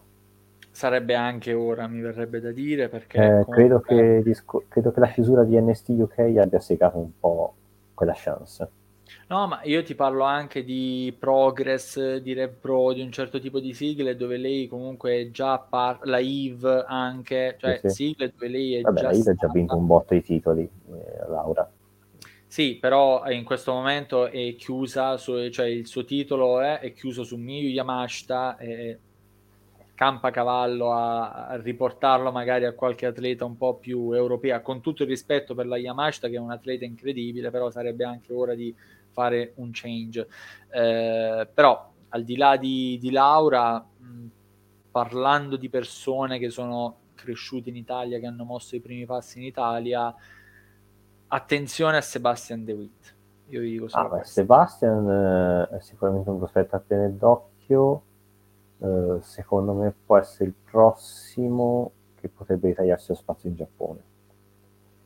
E lo farà, secondo me. Io, sì, io penso che, l'hanno, ma già il fatto che l'hanno chiamato per un secondo giro. E se ho ben capito comunque cioè, sta entrando nell'orbita Young Lion, quindi lo, li considero, lo considero uno dei prossimi eh, a poter entrare in piantastrada in Giappone, anche perché come character è molto vicino alla cultura strong style giapponese, quindi sì, sì, sì. troverebbe la strada abbastanza aperta. Un discorso anche proprio a livello di, di passione, perché se parlate con Sebastian, eh, noi l'abbiamo intervistato anche un paio di volte. Eh, sì, sì, interviste è palese che c'è proprio un amore nei confronti del Giappone, nei confronti degli esponenti, come per esempio anche Kenta Kobashi, che per lui è un po' un eroe in un certo senso, e quella cosa comunque fa la differenza anche nel mood con cui ti approcci a, a quegli ambienti. Ora lui è tornato lì, starà per eh, diversi mesi fino a eh, febbraio ci potrebbero essere anche occasioni per fare, oltre a esperienze eh, diverse, anche magari creare dei, dei, contatti nuovi. Quindi dico solo questo. Attenzione a Sebastian ti, Se già ti chiamano una seconda volta a distanza poco tempo dalla prima, vuol dire che già sei entrato un po' nei radar. Eh, Vedi, anche con eh, Francesco è andata così. Esatto. Con Francesco è andata così. Cioè il fatto che comunque sia nell'orbita dello, dello Young Lion eh, no, comunque... già il fatto che in qualche modo comunque uno come Yota Tsuji, che sì, ok, è, è, un giovane, diciamo, è uno dei nuovi prospetti della, uh, della NGBW, eh, però se l'è veramente Allora, Antani, Adriano io già, già, lo considero comunque già dentro comunque l'ambito inglese. È, è, è praticamente fisso ormai, è, è fisso ormai all'Astre come insieme a Rocco Garzia, quindi è fisso cioè loro stanno facendo una storyline per cui secondo me il prossimo che toglie il titolo a Rocco Garcia è Adriano. No, quello, quello sì, non ho seguito sì. Proprio tutto tutto perché l'Astol pubblica anche lì col contagocce, però da Ma, quello che mi... cioè, la storia di questa è stata carina, praticamente Rocco praticamente alla fine anche lì ha fatto un discorso quasi tipo Nexus Adriano, per cui Adriano ha perso un match e è diventato tipo l'H di Rocco. Mm-hmm. Sì, e quello l'avevo, l'avevo visto dalle, dalle, foto. Non so cosa stiano facendo, diciamo, in questi ultimi periodi. Dei match, tra l'altro Rocco secondo me è un ottimo lottatore. E, ehm, peccato, però, che, poco, peccato, che sia, peccato che da quando fa questo personaggio Rocco in Italia sia stato sfruttato pochissimo. Di più, avrei voluto vedere sfruttato molto di più perché il personaggio che porta adesso del Leone Italiano è molto molto interessante. Ha uno stile molto duro che mi piace. È uno di quelli che ormai in Gran Bretagna, posso dire, posso dire tranquillamente, porta lo spettatore a scegliere se andare a vedere, se andare a vedere lo show o meno, un Rocco Gazzino. No, no, certo, poi ecco, uh, Adriano deve fare quello step magari a livello proprio di sigle dove, dove va, cioè la Astol è una scuola alla fine, non stiamoci credo, a, a, a uh, girare intorno. Enea, credo che comunque ci abbiano tipo un servizio on demand o qualche cosa, eh? non mi ricordo male. Se, tipo, sì, hanno un tipo il sito mi pare c'è qualche cosa. Vorrei dirti una cazzata, ma forse anche tipo su, cioè, forse su Fight qualche cosa, non mi ricordo. Mm, su e, Fight non te... credo perché ho il Fight più e mi esce di tutto tranne che roba dell'Astol. E Comunque, eh, Adriano deve fare uno step a livello di, di, sigle dove va, tutto qua. Poi per il resto sì, ha, ha già fatto delle esperienze, però per Te la sfondare... Se, se, si radica, se si radica in Gran Bretagna io non, non, ho difetti, non, ho difetti, a vederlo fino a poi Sbuchan Progress. Quello sicuramente. Quello, secondo quello me potrebbe essere anche tipo il prossimo italiano che vediamo in W Stadio anche lì ci starebbe bene. Ascolta, eh, ma mettilo anche tipo un, Sisti cioè non ci sfigurerebbe. Mm, lì, lì cercano di come esordiente, anche, anche una, una, certa immagine. E eh, però una wild card ce la butti, una wild card ce la butti, ogni tanto ce la butta una wild card. Ci hanno buttato Magot nel senso in WSW in Beh, Magot, Magot, per quanto non sia il top di gamma comunque da loro è super tifato quindi ok però eh, in un Sisti Karat lo metti come una, una, praticamente come una wild card eh, non, eh, eh Sisti Karat no, quello sì però capi- c'è già un ragionamento diverso mh, rispetto magari a chiamare qualcuno che dice un po', non sai anche il pubblico come potrebbe reagire, però l'ambito inglese secondo me potrebbe essere un buon terreno di caccia. Sì, Progress o Red Pro sicuramente ce le vedrei bene. Se non fosse, vedremo, se non vedremo, fosse, però... se, non fosse fa, se non fosse quasi praticamente fallita la Insane, anche in Insane ci avrebbe detto la sua. No, peccata la Insane, sei cattivo. Però, oppure, oppure, siccome tanto c'è anche già stato, in OTT ci starebbe benissimo. Eh, l'OTT, no, no, secondo Guarda, me l'OTT secondo me è da, te- è, è da tenere d'occhio, eh. sta facendo un bel lavoro, eh. da tenere d'occhio. La scena irlandese comunque è molto libera. Mm. Anche, anche Strong Style 16 dice bene anche Neo, uno Strong Style 16 potrebbe starci bene. Eh. Lì per esempio è più facile vedere giovani prospetti o comunque dei nomi che non sono proprio conosciutissimi. Beh, vedi per esempio comunque anche Brian Kate che hanno già annunciato per il 2024 e uno già un po' più da fan hardcore che magari segue le indie, che segue dei mondi meno conosciuti, allora dici caspita Brian Kate, quello è figo, quello è bravo. E allora no, lo conosci, altrimenti cioè per dire non è uh, già Arez che comunque ha girato il mondo, ha già una certa fama, o anche Elico del Dottor Wagner Jr., Masato piccola Tanaka. Parentesi, Arez, piccola parentesi Arez, ma te lo sapevi che in realtà eh, il rilascio l'avrebbe già avuto, ma la Major League Wrestling non aveva informato che poteva chiedere il rilascio? Io dico solo questo, fare collaborazioni con la AAA è peggio di un'arma a doppio taglio, è già un coltello nel fianco. No, ma in realtà eh, lì il problema, quello che avete, è stata la Major League Wrestling. E... Lui aveva chiesto rilascio e loro gli avevano anche dato, però tipo non l'hanno informato. Cioè, Perché per come si sono diciamo scaricati, fa, fa, vi, vi, lasciamo con questo easter egg così finale sui guai della MLW, per come si sono in qualche modo loro scaricati la cosa, la AAA non ha trascritto, non ha comunicato poi a sua volta ad Arez che era finito il rapporto. Ora, dov'è la verità? Sarà nel mezzo? Sarà da qualche parte? Non lo sappiamo. Non so, stranamente finisce sempre così con quei messicani non so per quale motivo. La AAA anche quel discorso di tutto... La AAA che è indecente, la AAA che è indecente. Ma vabbè. E... Vabbè, Tra l'altro ora è, è, ultima notizia recente che comunque hanno rilasciato anche Fatu e Juicy e noi tutti. Sì, diciamo. sì, sì, anche Hammerson che adesso andrà in GCW. Hammerson, hanno... non ho capito se in realtà l'hanno rilasciato gli hanno detto fai un po' che cazzo ti pare, cioè puoi andare all'otto dove vuoi. Madonna, quello è stato un errore. Si è leggermente incazzato Hammerson. Comunque, comunque. Signori ascoltatori, abbiamo fatto Ma tre... il prodotto è godibilissimo perché comunque le ultime puntate le ho viste e Ecco. E, e te calling comunque, cioè, non ci avrei messo Dudire su te, call, su te calling, invece una stable interessantissima.